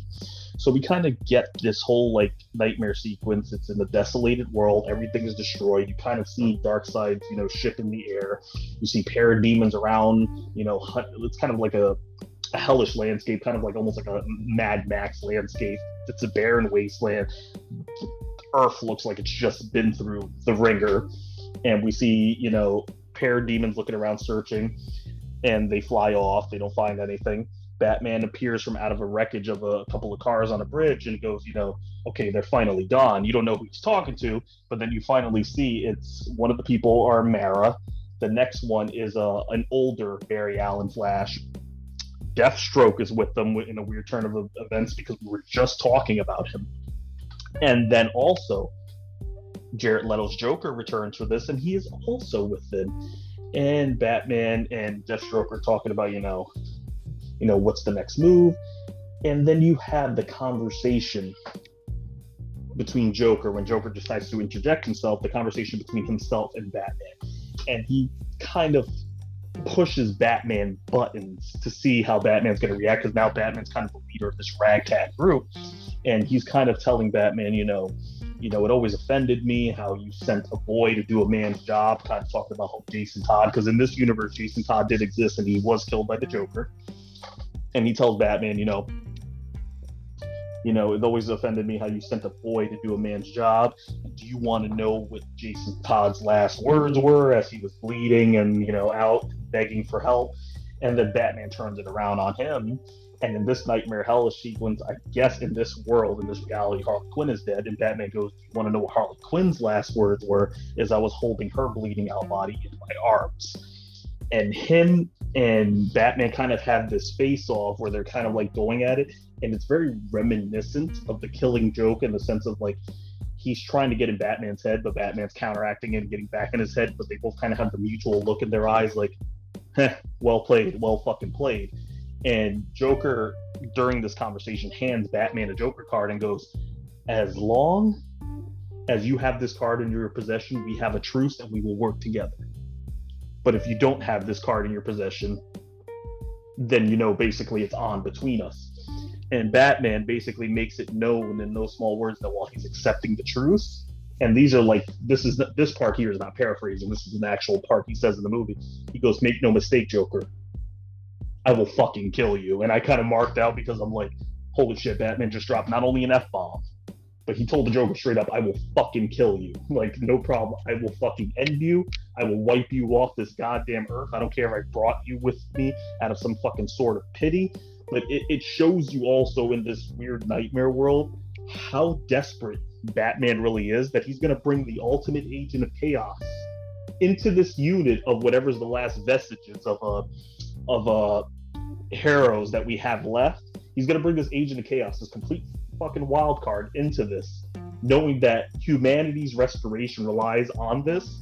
But he was still will, willing to bring the Joker into it. And it, it, it kind of really, just by Joker's presence alone being there and that Batman brought him along willingly, just shows you how like down in the fucking dumps Batman is. And the great part about this is, and a, kind of like a, a, sound goes off from the ship, and they're like, "Oh fuck, He's found us, and that's when Superman lowers down, all heat vision eyed, readied up, and Batman wakes up from the nightmare, and you're like, holy shit, this alternate world here is fucking insane. And the fact that yes, they're only visions, but I'm assuming we're gonna get to see more of this world in, in the Flashpoint movie whenever that actually comes out. And the best part about this scene that we haven't even got to is is that once Bruce Wayne wakes up from this nightmare, he kind of goes out to the deck of where he's living and kind of looks at the water and landing in front of him is Martian Manhunter. Martian Manhunter is like, you may not know me, but you know, I'm a, I'm a basically an ally, you know, blah blah blah. And he kind of like explains to him a little bit of who he is without going too deep into it, and says, you know, I've been known by many names and you know many different identities over the years, and I've assumed many roles, but you can call me Martian Manhunter. And he tells, you know, he tells Bruce that he thanks him for assembling the team, but they will be in contact at some point in the future now that you know they know Darkseid at some point is gonna come. They don't know when, but they know it's gonna come. And I thought that was kind of a great way to kind of cap it off because now you got all these things in play that you know you got the nightmare world going on, which may or may not turn into its own thing. You have Martian Manhunter into the mix, knowing that he's going to join. We still have no idea where Green Lantern's ring is going to end up and who it's going to end up on if we're going to get a Green Lantern in the Justice League. We have Superman now, you know, back in the fold. We have Barry Allen now, you know, getting his job as a cop, as a working with the the Central City Police Department, I should say.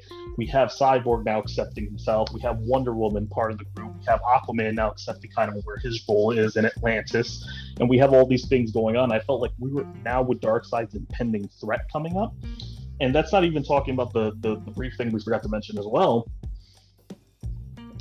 that we do get a little little clip of Star Labs, you know, kind of going under uh, being held now by Ryan Choi, which a lot of people, you know, don't know ends up becoming the Atom later in the series. So, you know, for a lot of you that watch Super Friends and all that stuff on the Cartoon Network day, he's the Atom.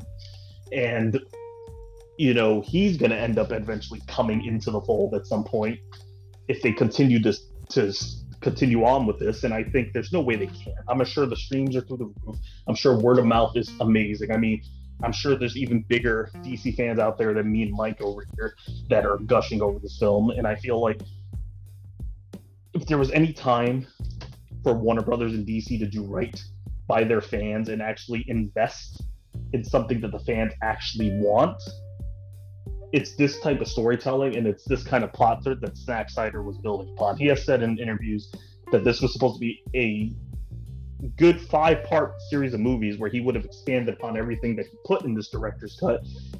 And I feel like at this point, if the ghost of Marvel is really bothering, if that specter of Marvel, I should say, the, the shadow of Marvel is looming over DC so hard and Warner Brothers so hard that they want to compete, this is how you compete this is how you do it. You you methodically plan out. You make your things tie in in a way that makes sense, and and you do it in an intricate manner, like you did with this film, and you build upon it. It doesn't have to be next day. You know, we get our payoff, and you know you blow your load immediately. That's not what I'm saying. You you take your time, you step by step, you think out the possible outcomes, and you have fun with it. You make it a passion project. And obviously, for Zack Snyder, with this cut, this was a passion project. He was willing to take his time with it. He was willing to give us multiple plot threads which converged on each other, while not only paying off in this movie, but also expanding further out where these plot threads can leak into future films if they ever do decide to continue upon this, which I'm hoping they do. And I'm telling you, they have enough here that you can really actually get this DC universe going off the ground. And I don't know, uh, Mike, are you back? I am. all right, all right. So we could you. I'll let you take it away from here. My voice may be on the way up, but I do want to get these these thoughts out. I am pissed off, mainly because this movie, this cut of Justice League was fucking fantastic. I, I, I had I had a lot of fun watching this the same way I would have fun watching a Marvel movie. Um, also, I think Jared Leto could do a good Joker now. His scene in the Nightmare was so, so it, like it had flashes of Ledger. So I was like, wait, Jared Leto can do the he can do the Joker, and and because in Suicide Squad his Joker was shit. It was absolutely shit. You can't you can't get me to change my mind on it. He looked like shit. He sounded like shit. But for this nightmare scene, he has a much more traditional Joker appearance. All the tattoos are fucking gone. He's just got the normal white painted face, you know, like an almost spray painted mouth. Like his teeth are red too, and it's fucking weird. You know, he's got the he's got the long green hair, and it was a much better performance. Uh, like it was, it was again. And I looked up, you know, a couple of articles about him, and he was he himself said that. Uh, this Joker was an evolution, and I fully fucking believe it. And I'm if if they were to have, you know, an actual Batman movie, which obviously we know not gonna happen, but uh, I don't think I would honestly mind seeing Jared Leto as Joker anymore. It like it was such a different performance than what we got in Suicide Squad. But uh, to cap it all off, yeah, I'm I'm pissed off that this movie came out now several years after Justice League had, you know, come out, several years after Warner Brothers was like, all right, washing my hands of several things. After Henry uh, Henry Cavill washed his hands of Superman, after Ben Affleck is done, uh, the only people who aren't done are Jason Momoa, are uh, Gal Gadot, uh, and obviously the the uh, actors from Shazam and such. Yeah, don't forget uh, Ezra Miller as well as Flash. Yes, yes, Ezra Miller, Ezra Miller still in it, but like this was what the DCU needed. It, this was absolutely necessary. like I said, it should have been a two-part movie. You know, even if they didn't want to do the whole Marvel thing and build up, make you know a nice smattering of maybe six or seven movies to start out your your characters to start into a Justice League they should have let Zack Snyder continue on. And and I know tragedy struck for Zack Snyder, and that's it's terrible what happened to him and his family. Uh, but uh, you know the consequences were severe for the movie, and you know Joss Whedon's vision for it was again a mediocre take on a much beloved comic franchise. Yeah, and I mean, you know, we all, you know, say maybe out of, you know, selfishness that we wish that, you know, Zack Snyder would have been able to continue on. And, you know, we all understand the tragedy that took place with him. No need to rehash that and all the things that were going on in his life, you know. And we all say that, you know, selfishness, we wish he could have continued on. You know, maybe mentally, you know, regardless of what we would have wanted selfishly, this was the perfect time to complete this film because, you know, he, uh, you know, he was in a better most likely a mental headspace and all that stuff to create this film. And I will say this, you know, sometimes it's kind of crazy because we talked about way at the way back at the beginning of this episode how you know this film really starts off in a somber mood and it really has a lot of you know really hard hitting emotional tones and more somber stuff that's in it than what was originally in the Whedon cut. And I feel like that probably comes out of a headspace of creativity, of you know creativity of when you are in that kind of mindset. You know, sometimes, you know, genius things are made in that kind of mindset. You know, I'm just happy that he can be back. He can create art and he can do what he loves to do. And I'm, I'm glad for that. But I will say, you know, wrapping up my thoughts on this film, you know, had this been the vision that we got coming out, yes, I think it would have been well received but because of everything we've gone through with the original Whedon cut coming out first, and then you know, have knowing that there was deleted scenes, knowing that there was more that could have been of this film with multiple Zack Snyder interviews throughout the year, even Warner Bros. confirming to a certain, you know, to a certain uh certain aspect that you know there was more of this film that could be out there. I think the fever pitch is what you know created the hype around this new cut, and while the cut is good, I don't think if it had came back came out then before the Whedon cut, would it be as appreciated as it is as it is going to be going forward and me even becoming a cult classic within the superhero genre? Because of the fact that we had to get what we got with the Whedon cut and all the controversy that surrounded it to get to this point, I feel like had we had just gotten this as good as it was right off the bat, yeah, we probably would be already in the midst of a a better expanded universe for the DC, you know, for the DC universe on as far as it goes with film. But I don't think it would it would be as appreciated as heralded as it is because we would have just been expecting this now. But now that we know what the pivot could have been, and it's kind of like you know you got to go through the shit to get through where you're to where you're going sometimes. And I feel like in this case, it's you know, yeah, we took the shit on the chin with the Whedon cut, but now I feel like we've mm-hmm. gotten to where we should have been, and now we know what could have been, and you you know now. It's it's really the ball is really in Warner Brothers and uh in DC's court as to how they want to proceed with this because I know they have Suicide Squad currently in development. They have the new Flash movie. They have a Shazam movie, another Shazam sequel. They have a, a Black Adam film all coming out. But it's up to them now as to if they want to keep doing solo movies or if they want to course correct. And I'm feeling that depending on the response to this, because we're still only two days removed since this has come out on streaming, depending on how this goes going forward, I feel like we'll really tell if the pressure is going to be put on Warner Brothers' neck to be like, shit, maybe we have something here, and maybe we should start exploring some of these Zack Snyder plans that he originally had. Yeah, I agree. I it it's gonna take an absolute miracle for Warner Brothers to want to reinstate the Snyderverse. And if they do, I'm gonna need them to step aside and let Snyder do whatever he wants to do, because uh, it's popular to shit on Zack Snyder but I like Zack Snyder. I've always enjoyed his movies. I liked Watchmen. I liked uh, 300, and I liked Man of Steel.